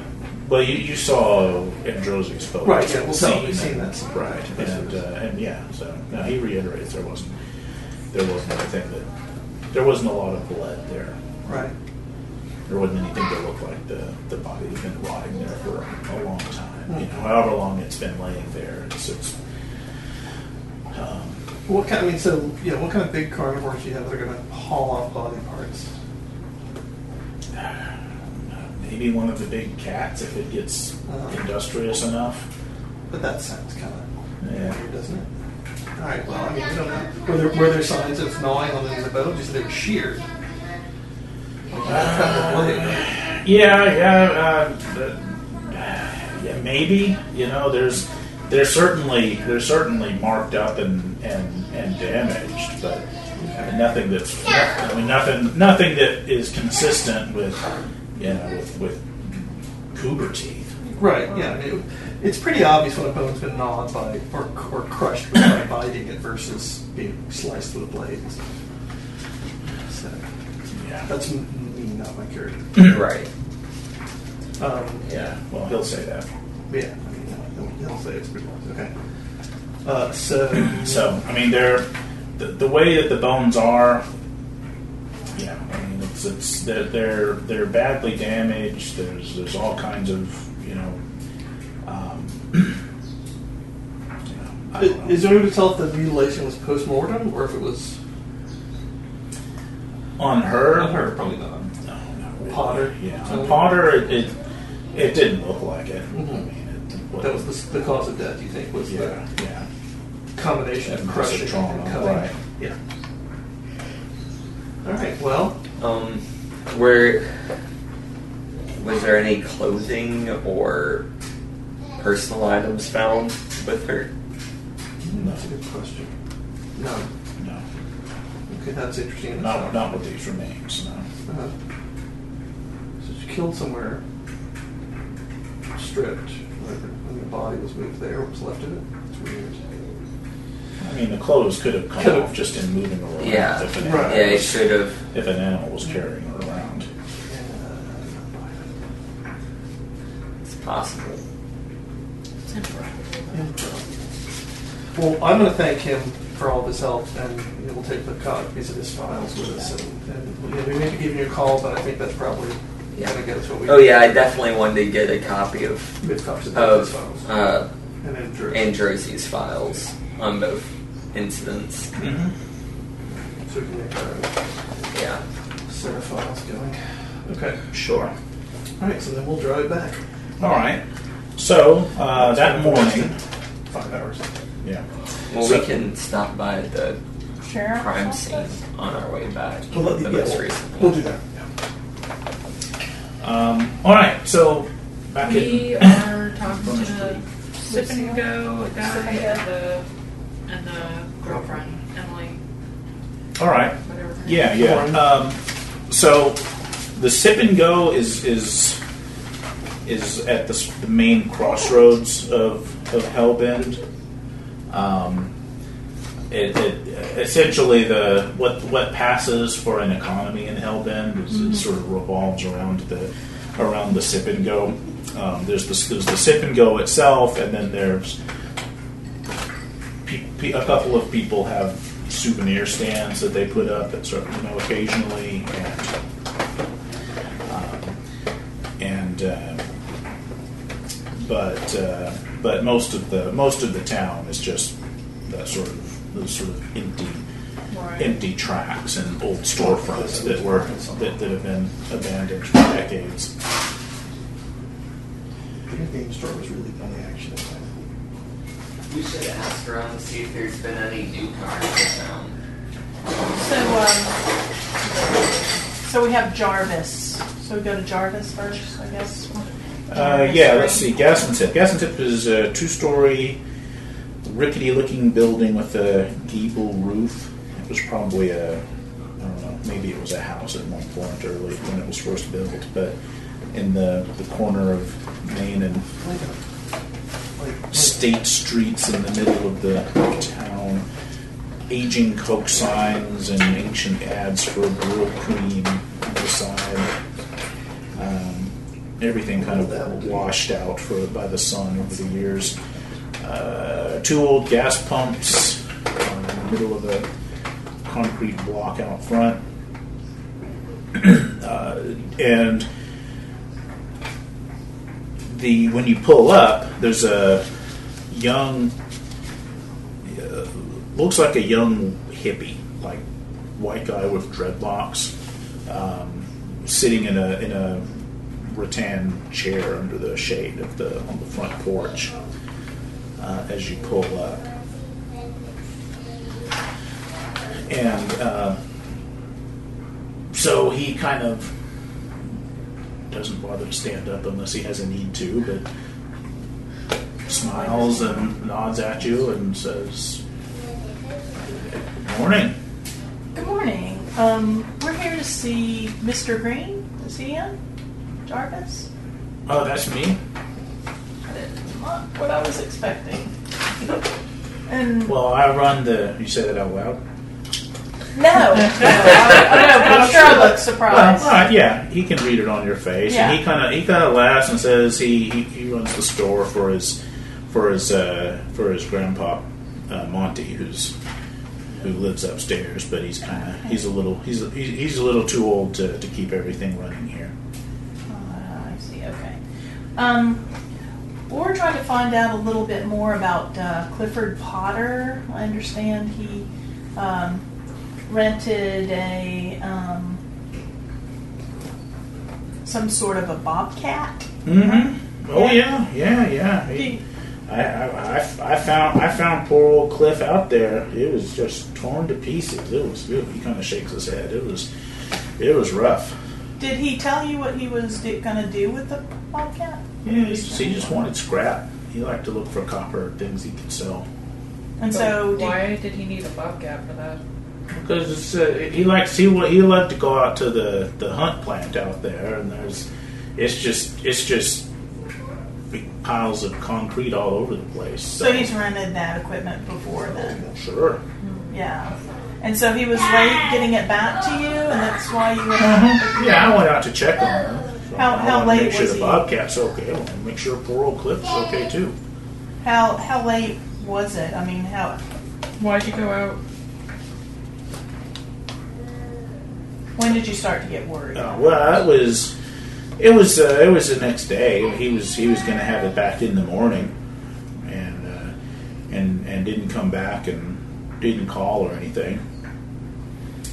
So when you went out there and you you found his his body, did you notice anything at all unusual? He even hear anything unusual? Did did the scene seem off in any way to you? Well, there was a corner.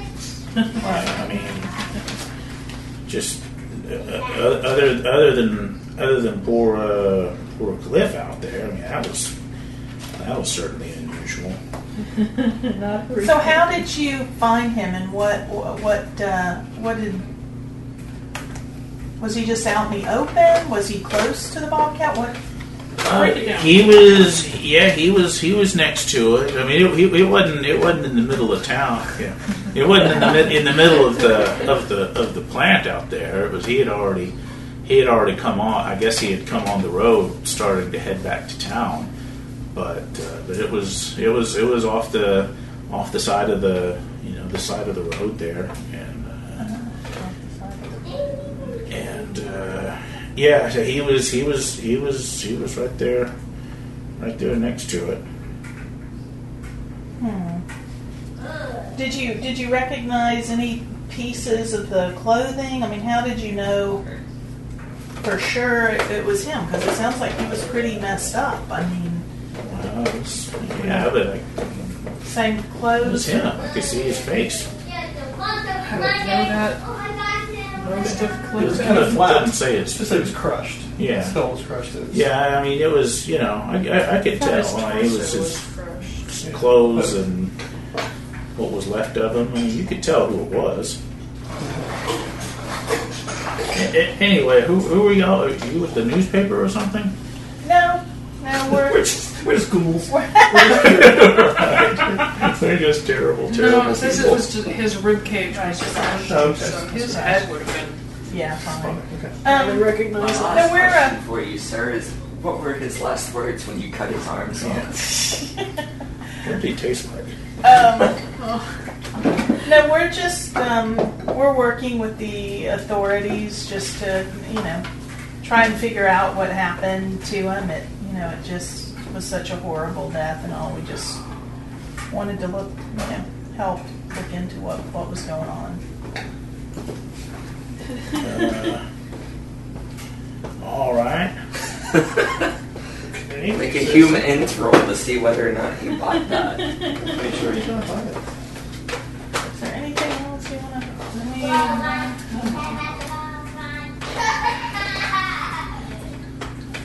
All right. So since then, um, you, you haven't had any like the the bobcat itself. You've never have you ever seen anything like an accident like it was, this? I better backtrack a little bit. Uh-huh. He found the body that evening, so so Potter had rented it for the afternoon and was going to bring it Okay. back by the afternoon. yeah, he was going to bring it back by, Okay.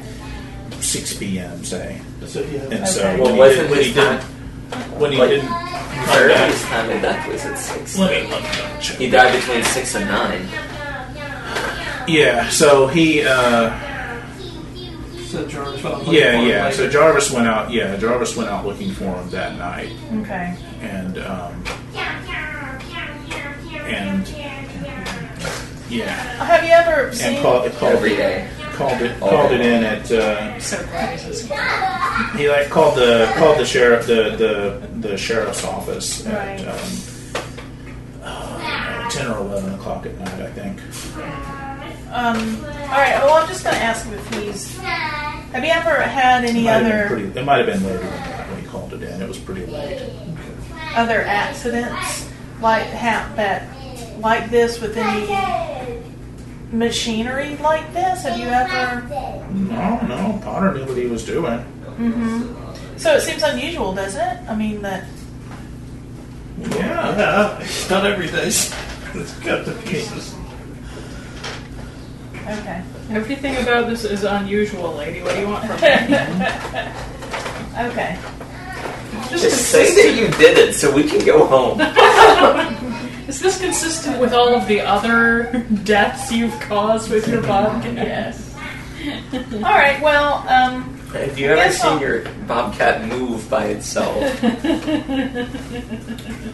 I guess I'll uh, thank him if he's not going to offer up any more information. That's any more. Yeah. Nah, it was. It's just. It's just. A, sh- it was just a shame. And Potter was. I, I wouldn't say he was a nice fella because he was pretty crotchety, but we got along all right. And And he he, didn't cer- seem he, out cer- he certainly that liked night? my grandpa. He, he was always coming in and talking Really? to talking to him. Oh, really? hmm Did they have similar interests? What would they? Yeah, he was. Well, Potter. Potter was. Potter liked liked to hear about the the the, the hunt plant out there, and, and Grandpa worked for worked for uh, for old Arthur Hunt back in the day. Arthur Hunt. He owned the plant. Yeah, he he, he, he, he founded he founded the, the company. And I mean, this is a long time ago, but when Grandpa was young, after the war, he he worked he uh, he started working for Mr. Hunt. So so Potter uh, Potter came in and liked to ask him questions about it and kept tapes of uh, of it. He was just real curious about the about the early days of the plant, I guess, before before it blew up. How did it blow up? What uh, do you know? What made the plant blow up? I bet Oh, it was it was uh, it was it was some kind of a um uh, some kind of a big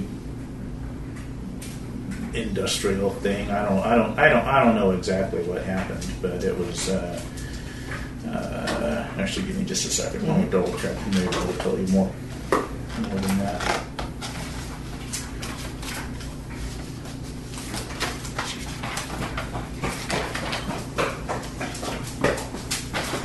What are you doing? Catch, you, you Oh, catch any of that? some. There's some.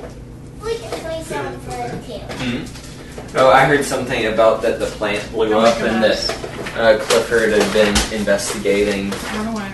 and recording. I did it at Clifford's house.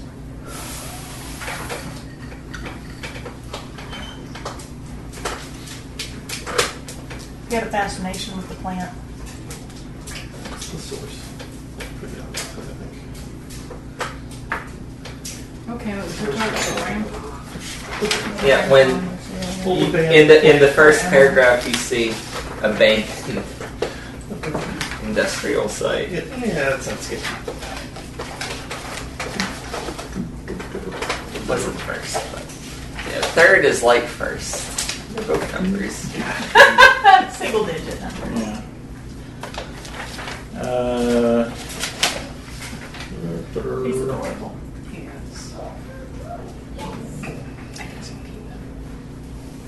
I hope so. You're yeah. I mean, he, he says it was. I mean, it was. It was a. It was like a. It was. It was a, a Sorry. manufacturing plant that made that made parts for the Department of Defense and Did it? um, for the military. It, it made stuff for the for military contractors, and um, but it had some kind of a some kind of a power overload or and gas leak and something or other that all everything kind of went wrong all at once and, and blew blew it up good. Twenty six people got killed. Really? Gracious. Yeah, we just lucky that we were just lucky that uh, that Grandpa was wasn't wasn't wasn't, uh, wasn't there that day.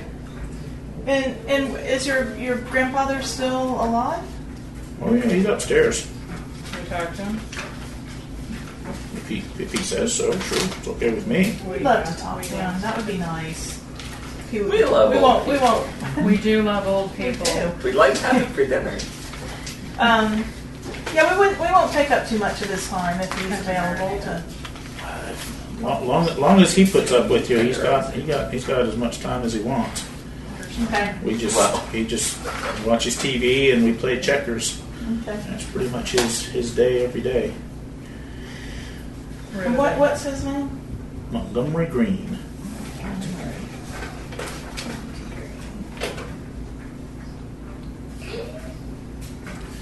Okay. Uh, yeah. So he uh, uh, he he takes you inside. I mean the the gas and sip. It's it's inside. It's kind of crowded and rickety, you know, and, and there's just stuff everywhere. And um, it, it, it, it's like what Cracker Barrel is trying to look like, you know. But the real thing, Yeah.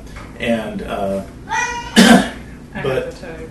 but he uh, and so he, he, he takes you upstairs to the to the to the bedrooms and knocks on the door and talks to his, his grandfather and then uh, and then uh, lets you in and uh, you know his his grandfather's in there. He's ancient, ancient. He's got to be hundred years old, and um, and uh, you know the room smells like old man. Right? It doesn't smell like it doesn't. It doesn't smell like you know catastrophic The worst dying smell. old man, But right? just But it's just I you know the smell. There's an old fellow that's been living here for Long decades and decades and decades and doesn't do much except hang out in this room.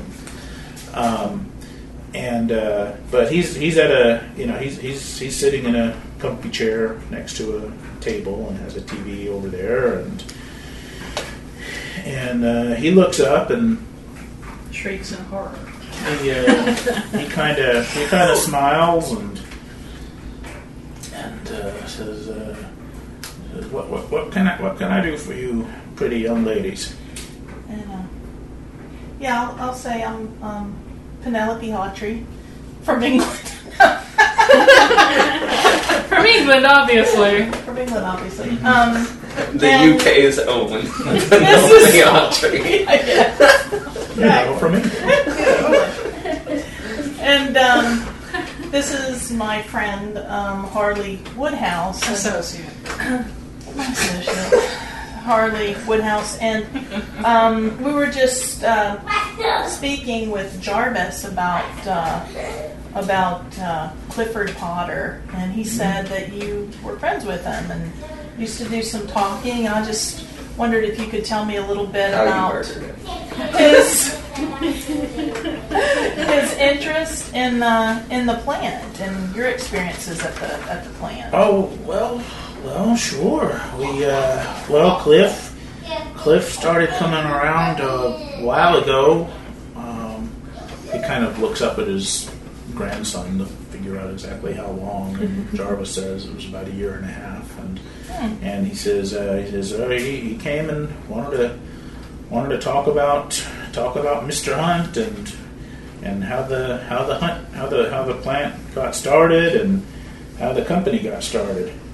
Did you ever ask him why he had such an interest in, in the plant? What? Uh, Did you ever suspiciously torture him? Oh, I, I, I, I- I may have once or twice, just out of curiosity, but you know, sometimes people take an interest in something, and and uh, and, and and Cliff's Cliff is one of Cliff is one of those fellas that he gets he gets interested in, in a thing and, and just won't won't won't let up on it. like a bulldog with a bone. Oh yeah, yeah, yeah. I had I had a friend of mine who was uh, who who loved to talk about the Civil War, mm-hmm. and every time you met him, he'd be talking about the mm-hmm. Civil War, mm-hmm. this and the Union, that, and I've got a lot of friends like that. yeah. Well, with Cliff, once he once he started digging around at the at the at the at the plant, then he just he just got curious about it and wanted to know all about it. Did he have any? Do you remember any certain set of questions he asked? Were any of the questions ever out of the ordinary to you? Oh, I don't guess. I mean, he, he loved to talk about Mr. Hunt. The more he, he found out about about him, I, I, I uh, when I first hired on, it was uh, it was to help out uh, help out Mr. Hunt. It was a, a newspaper ad. Uh, after I after I after I got out of the Marines, I was 22 years old and didn't know what I was gonna what I was gonna do with my life, but answered a one ad and it was kind of a funny one ad, but but uh, Funny how. Like, what did it say? I'll, I've got a I've got a copy of it around here somewhere. Of course you do. A copy. Well, sure, it was it was it was kind of funny, and and I, I spent 15 years working for Mr. Hunt after that, so I hung on to it, kept it in a scrapbook, and he Mr. Hunt Can we see? frequently. Can I see? No time to explain. digs it up and hands it out to. Safety not guaranteed. Read it out loud. Um, okay, so this was the ad in its entirety. Servant wanted, accustomed to extreme conditions, unerringly efficient and efficacious. Uh, yeah, something. Uh, comfortable in tropical climes. Asks no questions, expects no untoward considerations. High pay. And you worked with him for 15 years. Well, see, it's that last one that I liked a lot. The lot. high pay. The high pay. I mean, sure. I, I, I've been a Marine, and they had us in South, in Central America, and so I didn't mind it being hot and hot and unhappy, but as long as I was getting paid for it. Right. So those were the extreme conditions that it was hot. Well, it was it was uh, everything was kind of funny with Mister Hunt. I mean, he uh, he would uh, Sacrifice small children. no. Um, Just figuring. I mean, he uh, he hardly he hardly ever slept. I don't, I only saw the man asleep maybe once, and uh, all the time that I worked for him. How old was he when you started working? Would you guess Mr. Hunt was? Oh, he was probably about forty something. So he didn't sleep a lot, and he just had any. Did he have any other odd peculiarities? Oh, sure. How long you got? Oh, let He- me he pull kept up a chair, sir. He he, uh, he kept his office in out there, out there hot, like heated. I mean, in Death Valley, he kept the heat on, and uh, had it had these these these funny lights that he got specially made and brought in, put in that were that kind of what do you call it? They're kind of built so it's inside the wall part like, and. Uh, he uh, he most of his time he just stayed in that in that hot room. It didn't look like he was it was sweating him out, although it sure sweated me out every time I, I had to spend the day in there with him. What would, what would he do in his office? Well, he read all the time. He read three to five books every single day. You know, you're going to tell me I'm making that up, but even when he was when he was uh, in his when he was working hard, I mean, and he, he worked hard. He was always designing new new inventions and and machines and and whatnot. And uh, but even so, he had he had me bring bring books in for in for him every single day, politics, and religion, and current events, and then uh, he liked the uh, military history and uh, and uh, just all kinds of things. And but his focus with the plant was on military, uh, military defense parts, contract parts for the military. Is that? Well, that's what the that's what the, the, the plant did. It was it was mainly working for some of those early early uh, uh, like rocket and missile companies. Mm-hmm. But he had a plant. Yeah, yeah, smart, smart, like like like you wouldn't believe. Really? Oh yeah, Oh, if you were millennially aged too, you would probably but he uh, but yeah, no, he he. He usually just stayed in his office all the time. If he went out in the plant, he he, he, he made sure that he made sure he had me make sure that everything was lit just so. He he, he just he, he liked things the way he wanted them. And didn't didn't So he was with very particular about yeah. temperature and lighting. Yeah, big floodlights out that we had to put out there to, uh, uh, to light up a room he was going to go into, and and I mean nobody could put up with the heat for too long, but he just loved it. Did you ever see him outside of that area? Did you ever see him around town anywhere? Out anywhere? Or was the only place you saw him? No, he just he wanted to stay in his he he wanted to stay in his. Uh, in his his Lair? office, I mean, he li- yeah he lived he lived in the he, he lived in his apartments here there with the mm-hmm. with the office. But you know, everything he read, he could just he could just say it right back to you a week later. Hmm. It was the craziest thing. I never saw anything like it. Really? Smart man, you wouldn't believe how smart. And he wrote he whenever he did his design work, he would he would do is he would write in this like shorthand that I never I never seen anywhere else either. These little symbols like math symbols, and and uh, he said it was he said it was his own code.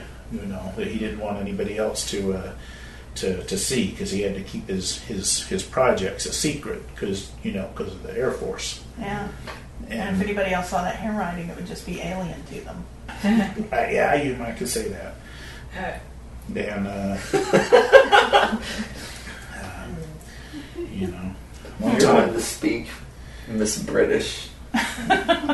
well, he had a funny way of talking too. I mean, we had uh, there was just one time he uh, one time he got mad because because the because the lights weren't right, and he started he he he, he let out a he started yelling at us in in something that sounded like some Polynesian or South Seas or something lingo. that. the yeah, that's what it sounded like from from when I had been. Did in the you had you assumed to that point that he was uh, American? Well, of course he was American.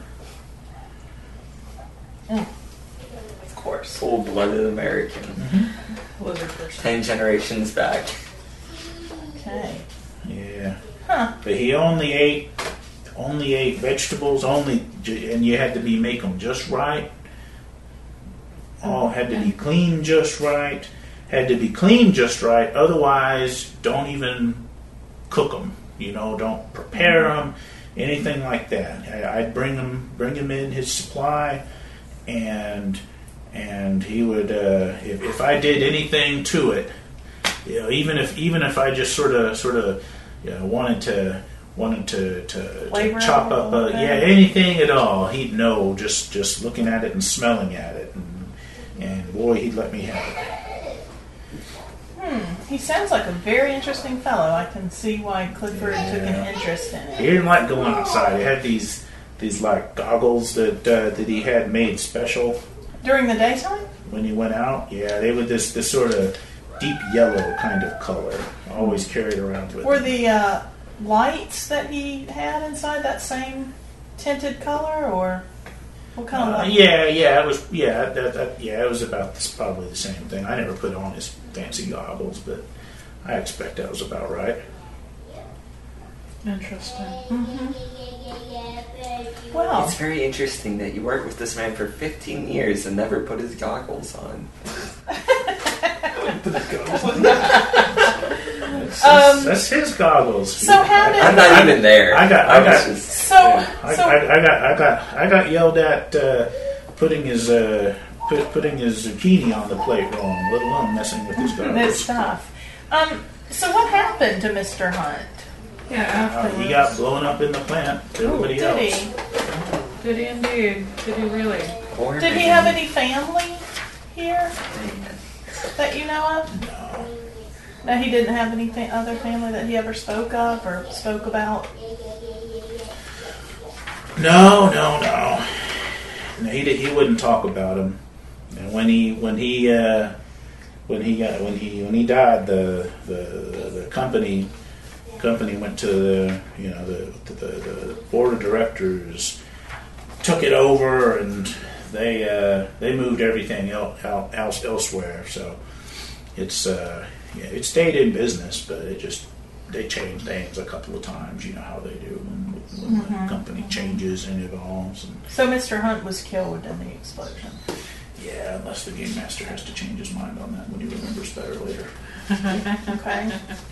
Um, Could be that this guy just thought that All right. he died. Well, uh, you've been very helpful. Is there anything else you want to share about either Mr. Hunt or How many Mr. he Potter. Killed by tearing them apart with his weird scissor hands? why you might have felt maybe that Mr. Potter took such an interest in Mr. Hunt? But obviously, it's probably just because he's an interesting guy. Well, I mean, don't. Uh, yeah. Or did- he- would he- Like I said, he just he just he just started started uh, started gathering stuff up out at the out of the plant and Mm-hmm. got interested in it. Okay. All right. Well, thank you very much. You've been very helpful. You have anything I want to Good. Not that I can think of. Okay. All right. So we'll What's that map? thank them uh, and take our leave of them both. That's so interesting. So I'm gonna talk to Emily. Talk to Emily Warren. All right.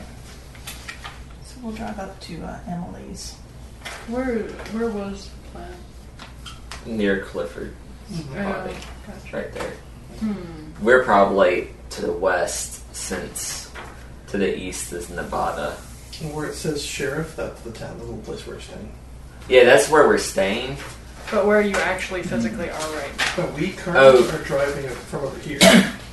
Yeah, so we would pass by that The Arroyo. arroyo, so we could totally. Yeah, we'll stop by that later. Do you want to do that on our well before we get into our visit with, with uh, Emily? It shouldn't be long. I don't think we're gonna find anything. I don't think we are either, but Okay. I mean, honestly, it would have taken us at least two hours driving, an hour there talking to the guy, and two hours driving back. So you guys, you guys would totally be talking You have plenty to time. your Okay. Your girl before we would get to the arroyo. Yeah, so we're gonna go and, and talk with Emily Warren then, and Okay. Is she at home? Uh, yeah, yeah. Uh, she, uh, you, it, that, that, that's they even that they live in this little. Uh, she lives in this little, uh, little house that um, people can, you know, or Jarvis can point you to, um, give you directions to get up there, and um, um, so I mean, she it takes her it takes it takes a couple of minutes for her to come to the door, but um, and so when she does, when she does, I mean, you recognize her from the from the photo, but she's uh, she looks kind of um, you know I don't know. Haggard. yeah and and and kind of not all there you know but It's only been a um, few days. yeah. And uh, and she kind of looks looks at the two of you, and, and then it occurs to her to ask to say hello and you know like Right. who are you and Um, what are you doing here is the implication. Okay.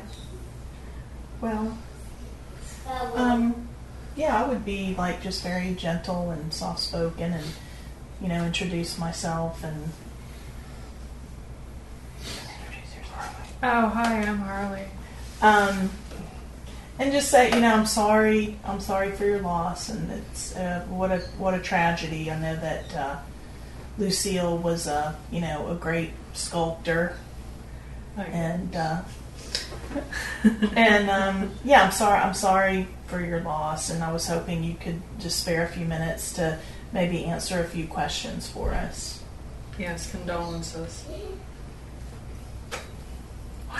Uh, yeah, yeah, it- sure. She she lets you in, and you know goes in uh, into the into the living room and kind of curls up on uh, half of the battered old uh, love seat and sort of stares, waiting for you to say something.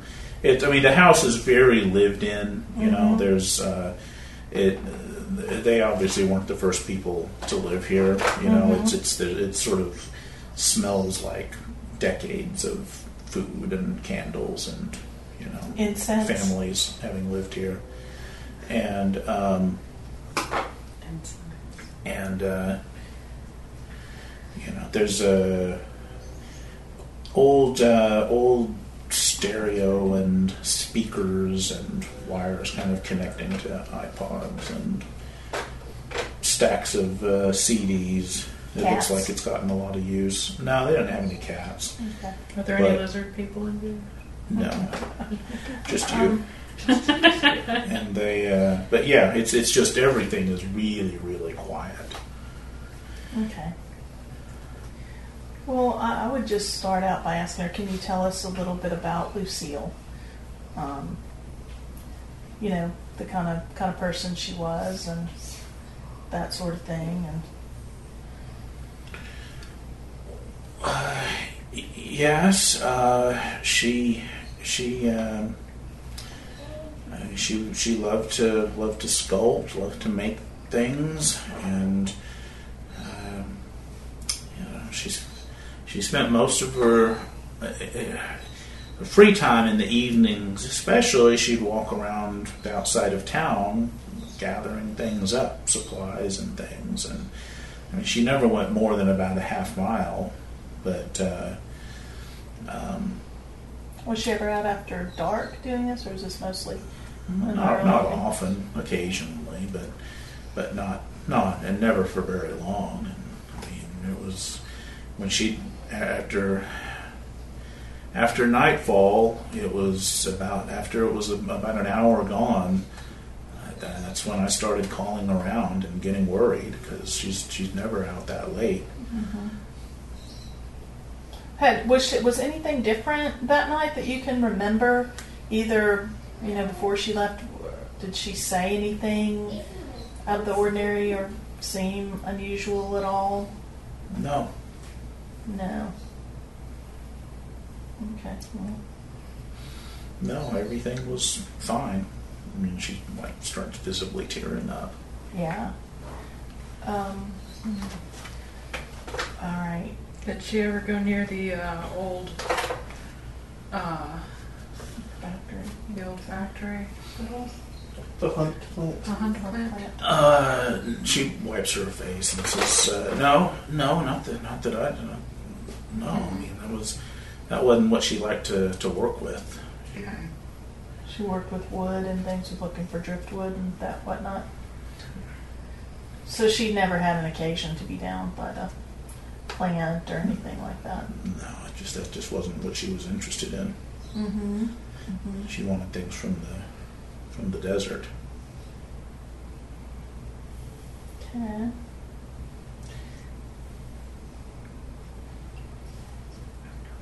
Um, since uh, you have so, mm, so everything's been pretty normal here then. Since then, I mean, Normal?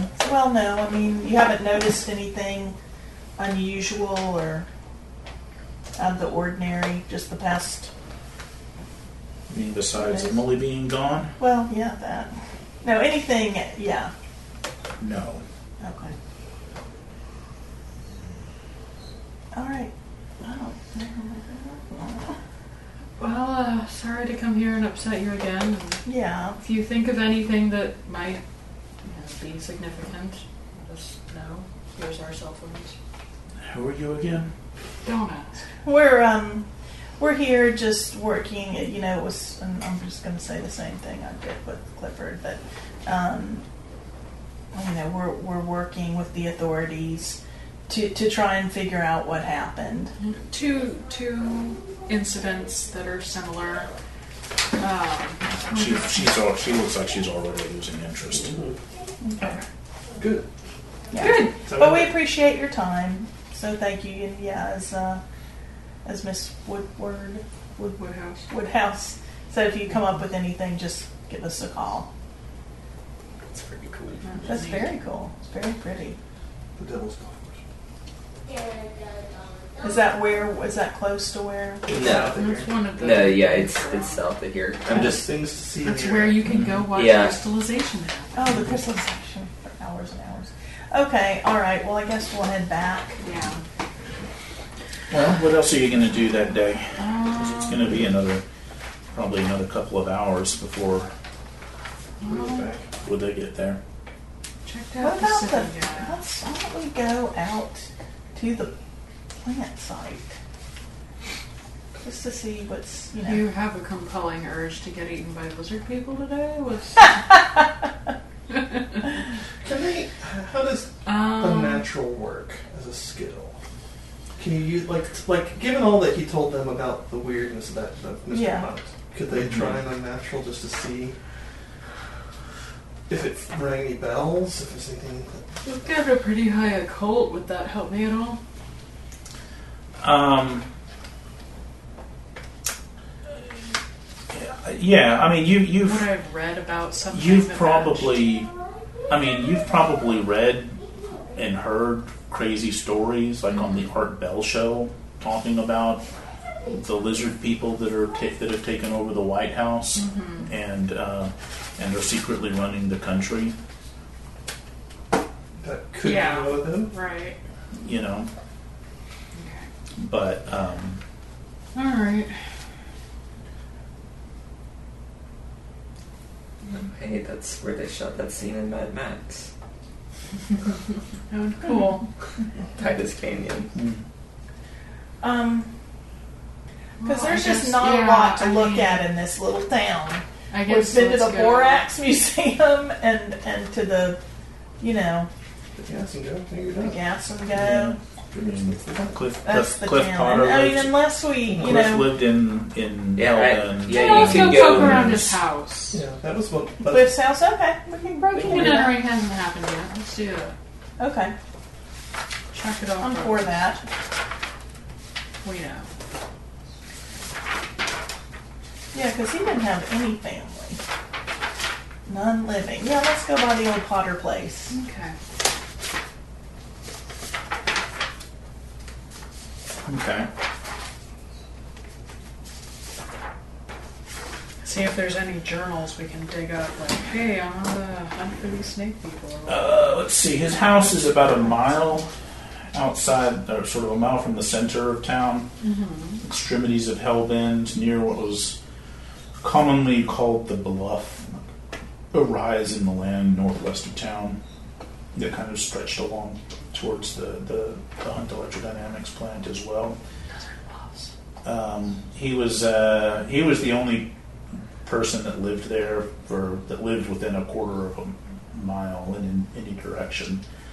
Um, and uh, when you when you drive out there, the house looks um, it looks well maintained. I mean, it's the only well maintained house in the vicinity because nobody else is living out here. Right. Um, one story gable roofed house painted this sort of sickly lime green color, and um, there's a there's the there's a, there's like the, the the top of a of a root cellar out behind the house. Um, small attic on the top of the house, um, and uh, yeah, I mean, fr from the files you saw earlier and discussed with, with your other two colleagues, you know, the, the deputies looked it over in a kind of cursory way when they were look, you know when they were doing their initial investigation, but mm-hmm. um, but it didn't seem like they really paid too close attention to it. Mm-hmm. So I'm thinking we must have two vehicles, obviously, because they're going. I, I would assume so. So maybe y'all brought one of your personal. Well, I figured I was probably local, Okay, yeah, that, that works. Or at least one. Just for the juxtaposition, that's the resort we're staying at. Nice. Oh, we have that? That's the view. Yeah, there you go. Yeah, Salt flats, right? yeah, above it. that's that's the that's the greenery. I want to If, see. if you if you if you go through the fence, it's Oh suddenly my not green God. anymore. yeah. Yeah, that's It's suddenly the moon. that's pretty awesome. Yeah. It's California, though. That's weird. That's weird, dude. Yeah. Um, It's like the area that we used to live in. Yeah. It is literally like Yeah. another planet once you get. We lived on Yeah, a, barriers. a Navy base when I was teeny tiny in Southern California.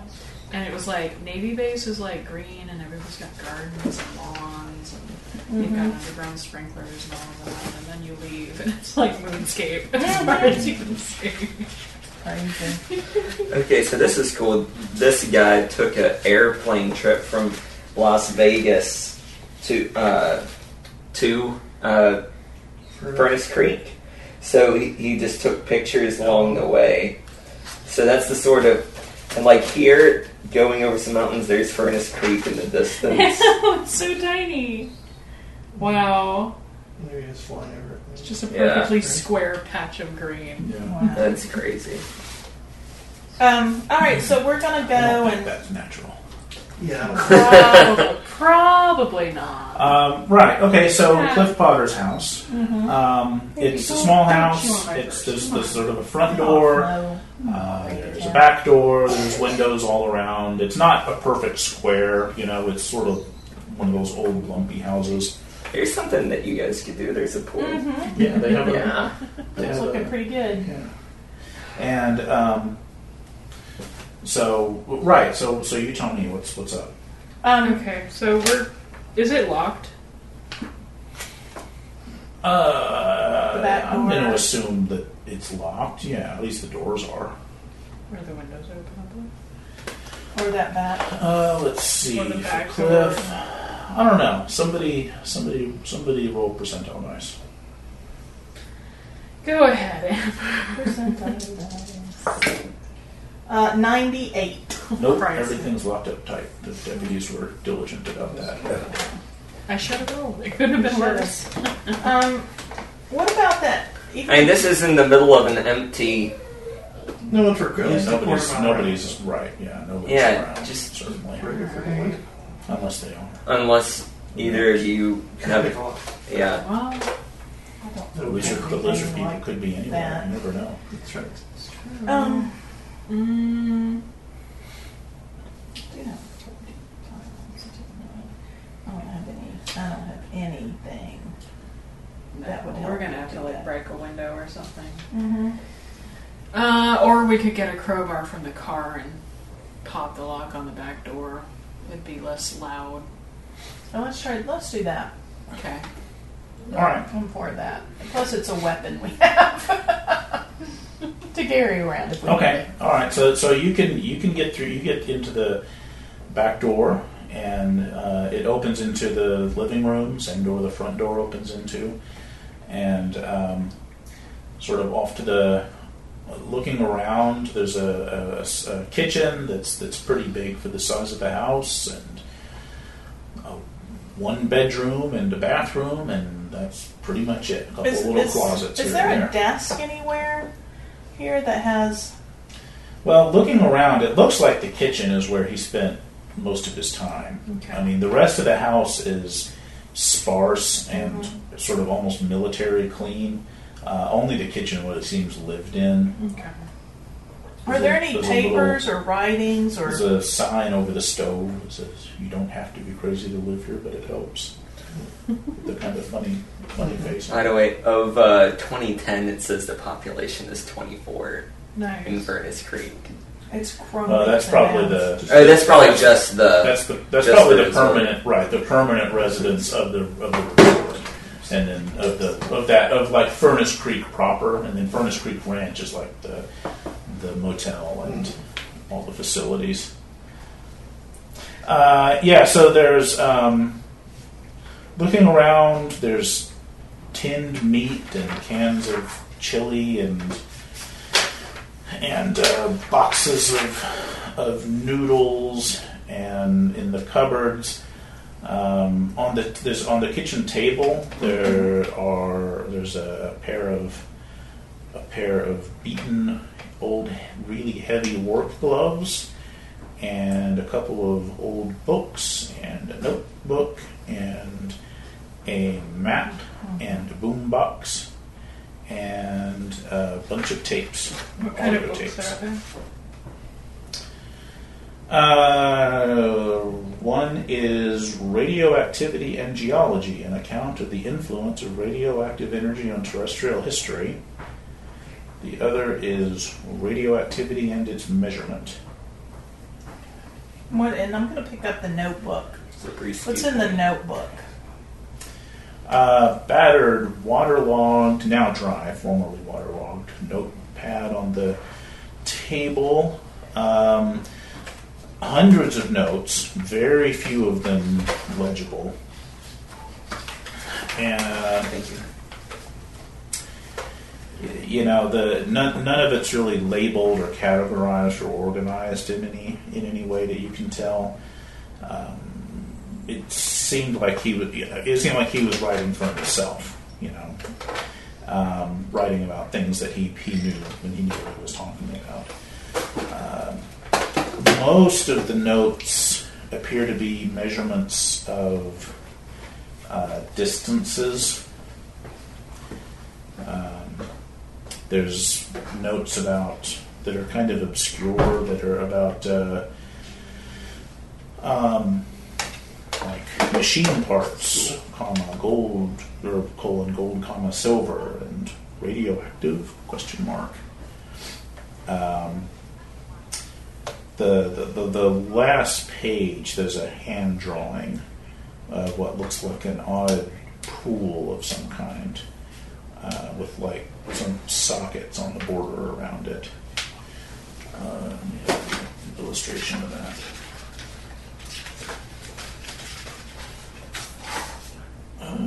Yeah.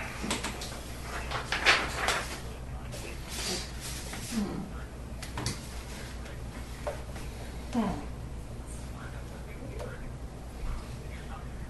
Two point seven one eight. I wonder if that's a what kind of measurement that is. If it's a two point seven one eight. Geiger counter? Geiger kind of measurement or something. Any rads? Yeah, I don't know where that would be. So Inside the plant. Is that- probably. it's supposed to represent liquid or something. Who knows? Water. All right. All right. Um, picking up the the map that's there. Or is there any Mhm. writing on the map? What's it a map of? uh, hand drawn map, obviously fashioned by Potter with great care, shows what appears to be several like passages from a bird's eye view, along with careful measurements of distance and angles uh, between them. Uh, some of the you know some of some of the measurements that he refers to in the note in his notebook seem to correspond with you know things that he's labeled on the maps distances of you know on the whatever it is he's drawn here Mm-hmm. All right. Well, I'm taking those things, stuffing them away. Continue to look around. Yeah. the uh, the gloves are heavy work gloves covered in red dirt that uh, yeah they're you want picking them up Go ahead. Yeah, I'll pick them up. yeah they're they're heavier than they look and in fact they have like lead lining inside Radioactivity gloves. All right, so we're dealing with some dangerous. and there's cassette cassette tapes strewn about the table We should gather up next to an ancient, nearly inoperable boombox radio. Each of the tapes has a chicken scratch label marking it, and marking it as uh, uh, Monty Int, INT period, followed by a number. There's 24 tapes in all. They're not dated that you can tell. With um, Monkey drink. Monty. Monterey. Monterey. Monterey's a better name.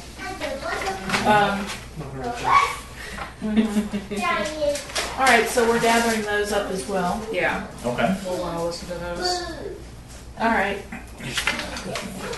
Um, okay, so we came in through here. The back- through here. the back here. door. You came in through the back door. Back Oh. door. Oh, back doors here. Okay.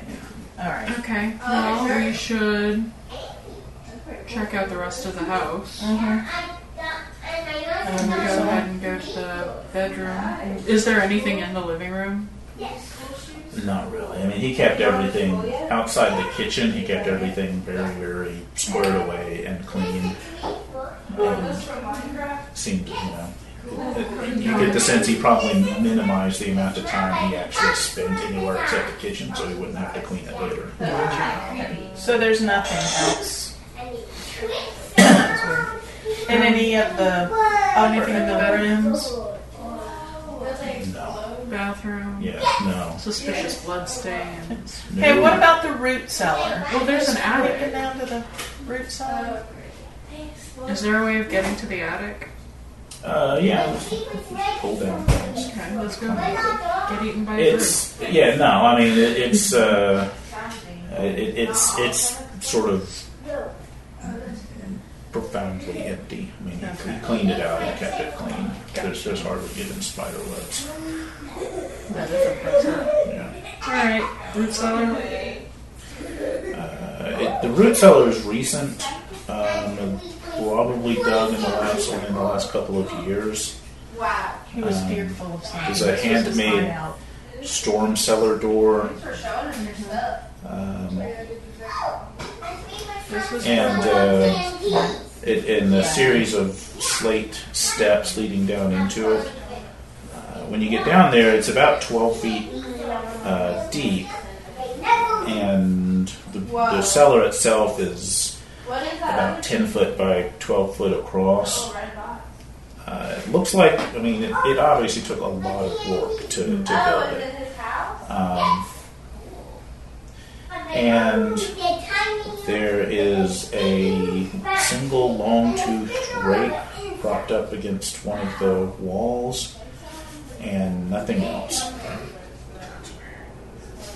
nothing else. There's no no kind of food down here or provisions for. Nothing. All right. Okay. All right. Well, I guess we go back up and be one last Yeah. cursory. The, the floor itself is. You can tell the floor is kind of carefully raked. There's there's a Wait. there are I mean, there's footprints, but only like one set and very limited. You know, like somebody came down, took a few steps, and that's it. I'm gonna like scuffle in the dirt a little bit, see if there's anything underneath. If you just sort of pick up a pinch, then you gotta No, no, I'm like kicking it aside, see if there's like a patch or something underneath. Just a little bit of going back so it touches shoulders. Um, Hidden room. I like how every time I come in, Has some dug tissue. what's your uh, what's your search skill? It is fifty percent. What is what is your? Fifty? Should I I don't roll? have any. No. Wait, oh wait, that's not me. I do have eighty. Um, You could search.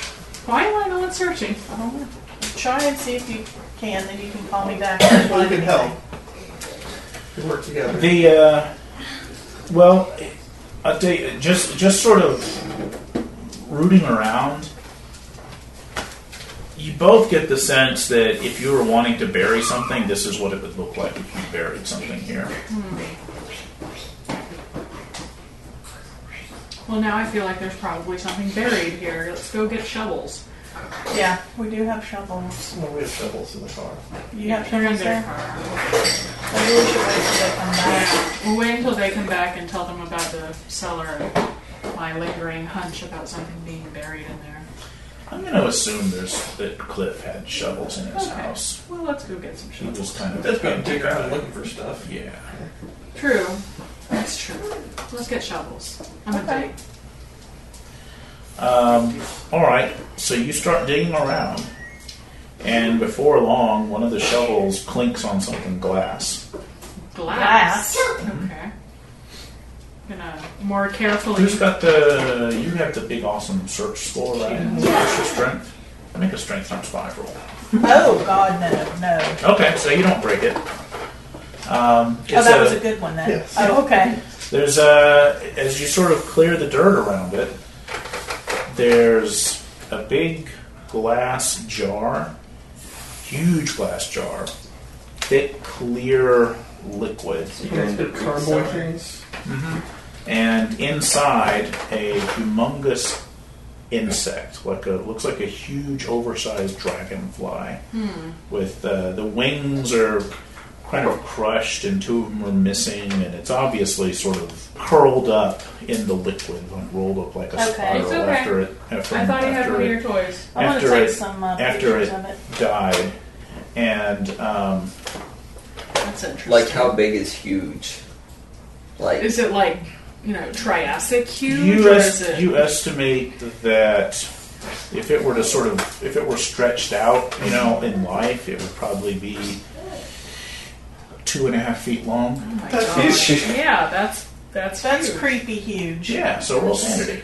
Aw, Any of either of you have uh, archaeology, uh, Yes. anthropology, any Yes. kind of paleontology type stuff? Anthropology. I have anthropology And and, history. archaeology and How, mu- history. how much of those do you have? Seventy Oh yeah, okay. or uh, eighty in history, seventy in anthropology. What about what about you over there? uh. I've got a 50 in history, and that is it. No, all right. So uh, yeah, you, you, you've, you've Sanity avoided- first. you, you haven't you haven't spent much time in these particular stacks. All right, so roll your sanity rolls. I direct nine-year-old boys to them, and that's Mm-hmm. about it. So I got a Seventeen. That's pretty good. Yeah. They both You passed. both succeed. Okay, Yeah. so you don't lose any. You lose one. Because you 'cause realize what it you can tell. you say this out loud. It's pretty. It's pretty amazing. I probably would. Holy shit. Uh, That's a so it's It's a uh, it's a Meganeura dragonfly that lived in the Carboniferous period about 300 million years ago. This is like one of those prehistoric. And what what is it? I'm sorry. What kind of dragonfly? Meganeura is what it's called. Meganeura. Dragonfly. I haven't seen one of these. I haven't seen one myself in 300 million years. that how long you live in Here's, England? here's, a, That's- here's, a, here's a illustration for scale. Jesus Christ. Oh That is God. unreasonable. Like, That thing could carry off babies. it probably If it did. wanted to. Mammals were very tiny in those days. It probably did. Ne- next to the um, So I see next to the jar is a a little gold cube Cube. in the dirt. Uh, uh, Tabitha, I'm sorry, not Tabitha. Harley, you you you kind of spot it first because she's fascinated with the jar, but you see sort of a glint in your flashlights of, of gold shining in the in the dirt next to where the jar pick it was. up. It's heavy. It's two, uh, about two and three quarters inches Like- across, If you say anything, I'm going to turn around and tell you to drop it and because it's like 14 pounds. yeah, drop and it. you can just you can sort of tell just feeling it that it has to be solid gold. It's been it looks like it's been machined into into sort of a precise precise cube, but it has these kind of odd curving corners and a slight curve to the inner uh, to the faces and these weird looking icons carved into each face of it. The concave faces. My gracious, what a strange little thing. And uh, I, I'm just worried because we've seen so many radioactive readings and and um, heavy gloves. Gold's not really radioactive. No, could but I didn't know if it Uh, was it could be if irradiated. inside or something. I didn't know. Amber, what's your character's full name again? Um, it's Penelope? it's Penelope Penelope um, Haw- Hawtrey from England. from England. Obviously. Penelope Hot. H A W T R. Uh, H A. Each of each of the each of the six sides of the cube has a, a different icon. Um, they're sort of those rectilinear, mathematical-looking symbols. E- Either of you have, uh, I don't know, linguisticsy skills or anything like that? I know Finnish. I know Spanish and Russian. Aside from that, I mean, I would probably have a little bit being a What, librarian. what but about what are your occult? Don't tell me you have Both really huge. got a occult skills. 60. Eighty. Got a 80. Okay, so yeah, um, uh, Penelope, you you've seen some of the symbols out there. You think of this? It's from this hypothetical language called Aklo that you don't remember much off the top of your head about it. But it's it's one of these languages that sort of is people have kind of theorized as sort of one of these Ur languages or root languages from whatever, something like that. You know, it's it's odd. It's not a language that anybody speaks nowadays or reads and writes with, or as far as you know, one that's Deciphered. Right, that anybody's. Yeah, it's it's pretty sketchy. It's one of those conspiracy theory kind of languages. Mm-hmm. Okay. But I, I can't. I don't know what any of it necessarily means, right? No, no, no, no. Okay. I wonder where Clifford found this. These, I should say. Keep digging and maybe you'll find out. Well, let's keep digging. Uh, you dig a dig a good big hole and don't find anything else in, the, in there. And That's enough, I think. after after about uh, you're you're still sort of deciding. You're just deciding. You've kind of ti had enough of digging when you regroup with the two of them coming back to town. Okay. You, we our plan had been to stop at the second crime scene, but you can tell us if there's nothing there. We're assuming we're not going to find anything there. So The uh, gloss over it if you need to. right where where her body was Yeah, found. Lucille's body was found. Do you want us Yeah, there's there's there's really nothing. nothing. And the only thing we were going You- to you we were look going to around, confirm you've that seen it's where she photos was and- killed. Right. I mean, you've seen photos, and it looks consistent with the photos that you've seen. Right. Um, you know, it's, it's just a piece of the desert. Okay, so my plan was actually to go. Oh no, it wasn't. We were going to get together with you guys. on the side. Okay, so I guess Yeah. we can figure out where you are and find you. Yeah, we can call. Sure, we'll call and say hey, we're back. Yeah. And we'll tell you to come over. Okay, Don't drop that cube on your foot. by the way. so so we'll show up at the house. Yeah. And he fills in on everything he learned from Monty and the house and everything. And all that. So obviously there After I is. show you So- the giant dragonfly, which is Well, great. yes. I'll be right back, Megan and you Moore. guys can compare. What, what else did y'all find in that house? Because I was out of the room for a lot of that. I know that y'all found two books on radiation. Oh, Uh-huh. A His notebook, notebook with lots of measurements and distances and locations. A map But a lot of the things that are notes were it. illegible because it was water damaged. mhm. And some cassettes, which we need to Water listen damaged To. from what? We don't know. Water. It's dried now, but It's dry now, but it's not very legible. And also, there's a whole bunch of cassettes, which Yeah, we need to listen I to. suggest They're listening to them in reverse order. Well, we don't know what order they're. They're numbered, is it? they're- One Oh, to they're 24. numbered. Okay. So let's start with 24. Okay. Go back. Because whatever it was that set him off that may have had him run into whatever's out there was probably recent. The most recent thing he talked to Monty about may have in to go find something. Okay. Um, what about uh? You said that you found like heavy gloves. Yeah, there were Yeah. heavy gloves, but there wasn't a Geiger counter. Yeah, that's my question. Is there a Geiger counter anywhere? What did Yeah, we he, didn't find one anywhere. would he have taken that with him when he was out scavenging? Probably. Probably. Yeah, he probably would have. But then he seems like he would have taken his gloves. But You think so, too? maybe he maybe had more than one pair. Maybe. I don't know. Lead line gloves, you wouldn't think you'd need more than one pair of those, though. Depends on how many hands you have. They took his arms. We don't know how many arms he had. Oh, I love you. Um, wow, well. All right, so I'm I'm most intrigued by you know the Meganeura, the thing of gold, and the um, of course, Mister, what's his name? Well, we- no, what's his name that owns the Mr. Grandpa. Hunt. Hunt? Yeah. Well, we definitely need to secure all of the evidence that y'all secured so far. Done. Yeah, just to Secured. yeah, let that sort of stuff. Okay, so the two of you need to make sanity rolls for the gigantic dragonfly. Mm-hmm. I've got a 40 in biology. I don't know Critical that. success. Okay, no loss. It's a big bug. Giant gloves. Clearly, clearly they're just Uh, no, that's a wrong. failure. Okay, so that's a D6 out of you then, What you gonna with all do? your You'll like, biology "Go knowledge ahead." telling you just how long this is. Should not exist. Should not be. Yep. Three. You want to suck that up or uh, bond it out? I'm still pretty far from my breaking point right now. Okay. Well, I don't know. Willpower regenerates each night, right? Mhm. So, if you sleep, uh, what are the rules for that? Uh, roll a d6, lose that much willpower, and lose that much from the sanity loss, And then and half of that half from, that from, the- from one of your bonds. That's pretty straightforward. Mm-hmm. But it takes bonds a while to recover, right? Mm-hmm. Yep.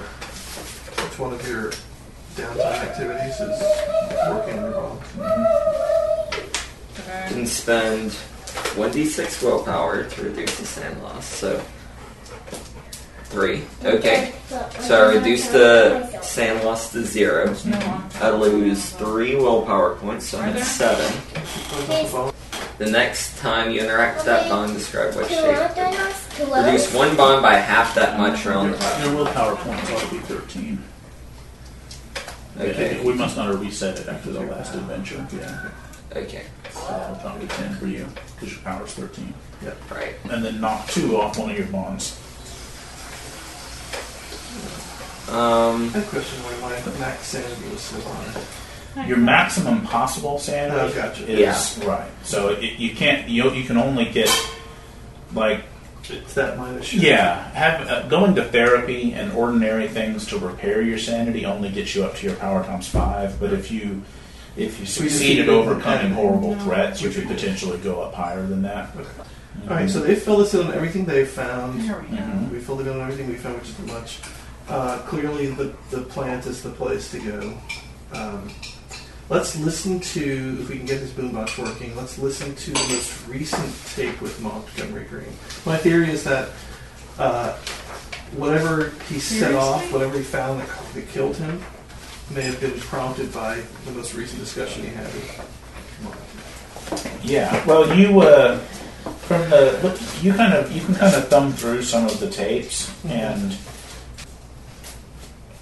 the So the, they're the, the int- yeah the interesting the interesting parts are where he's talking about um, uh, what's his name Hunt Mm-hmm. the founder of Right. the company Read out the, um, Okay, it's, okay, it says Yeah. page 23, uh, excerpt from a taped interview with Montgomery Green, 98 years old, uh, resident in Hellbend, Nevada, date unknown, interviewer Clifford Potter, 58, Montgomery Green. We talk about Hunt again? Yeah, Monty, if that's okay. Sure, why the hell not? He said people would talk about him someday. Did he? Sure. Said he was going to change the face of the earth with what he was working on down there at the plant. Something un- unintelligible from Potter. You know what? Sounds of microphone adjustment, unintelligible response. Montgomery Green says, I believed it. Potter, did you ever see what went on down below the plant? Below the plant? Hmm. Green says, nope, never did. He never really went down there either. He just stayed in his office. The bathysphere, we called it. It's all decked out strange. I heard it cost a hundred grand to put together. It was hermetically sealed with a big rubber-lipped cast iron door like a damn battleship. Yeah? Yeah, it was all hmm. lit by those Klieg-light jobbies. You know, the ones that cooked in there. 110, sometimes 120 degrees easy. He liked it. Hell, he loved it. He just sat at this weird desk and drew his plans and cooked. No one but me and him could stand it. I was in Bolivia and Honduras for a chunk of time, you understand. Even I found it uncomfortable after a while. What was he working on? I don't really know, except he said it would change the world. The man worked freehand from memory, just drawing out things that looked like blueprints from scratch. I mean, with a damn chalk pencil and some paper, and that's it. He just sat there and rattled it off like he was doing the crosswords. What did, it, what did they look like? They're hard to explain. Oh, he wrote in this weird code. It looked like math, like symbols. Then he'd redo the whole thing in English when it was ready to be built. Sounds like your Aklo symbols. Uh, page two, excerpt from Take Interview. Um, so you don't think English was his main language? I don't know. He looked white. He looked like he was from Europe or something. He seemed normal. Once or twice I heard him talk in this language. Can you describe it? Well, it sounds like some sort of South Sea lingo, like something from New Guinea or something. I heard from some of the court, some of the court. Did you know you overheard him once? Did he ever say anything to you about it? Yeah, he said forget it. He said he could speak 12 languages, and was a gift. He could write them, too. So his personal habits, they were strange. Well, if he had any personal habits, he never slept. I only caught him dozing once. He got ate only vegetables and specially prepared stuff. It was flown in every morning by courier from Los Angeles. He'd only eat it if it was washed. If I washed it by hand, he knew when I didn't do this. I don't know how. So he was odd. Odd ain't the word, but he was a good boss. Then again, I was used to the Corps. Everything seemed good after the Corps. so he was a good boss? Oh, yeah. Do you think you could go into that a bit more? Sure, don't get me wrong. He hated everyone. All the guys who worked for him. He never once said a kind word to anyone. Conversations with him are always about three sentences. He'd ask you a question, you'd understand, you'd answer, and then he'd berate you. But he was always right. He rewarded loyalty and consistency. I had that stuff down from training. I did everything he asked down to the letter. By that time, it was second nature.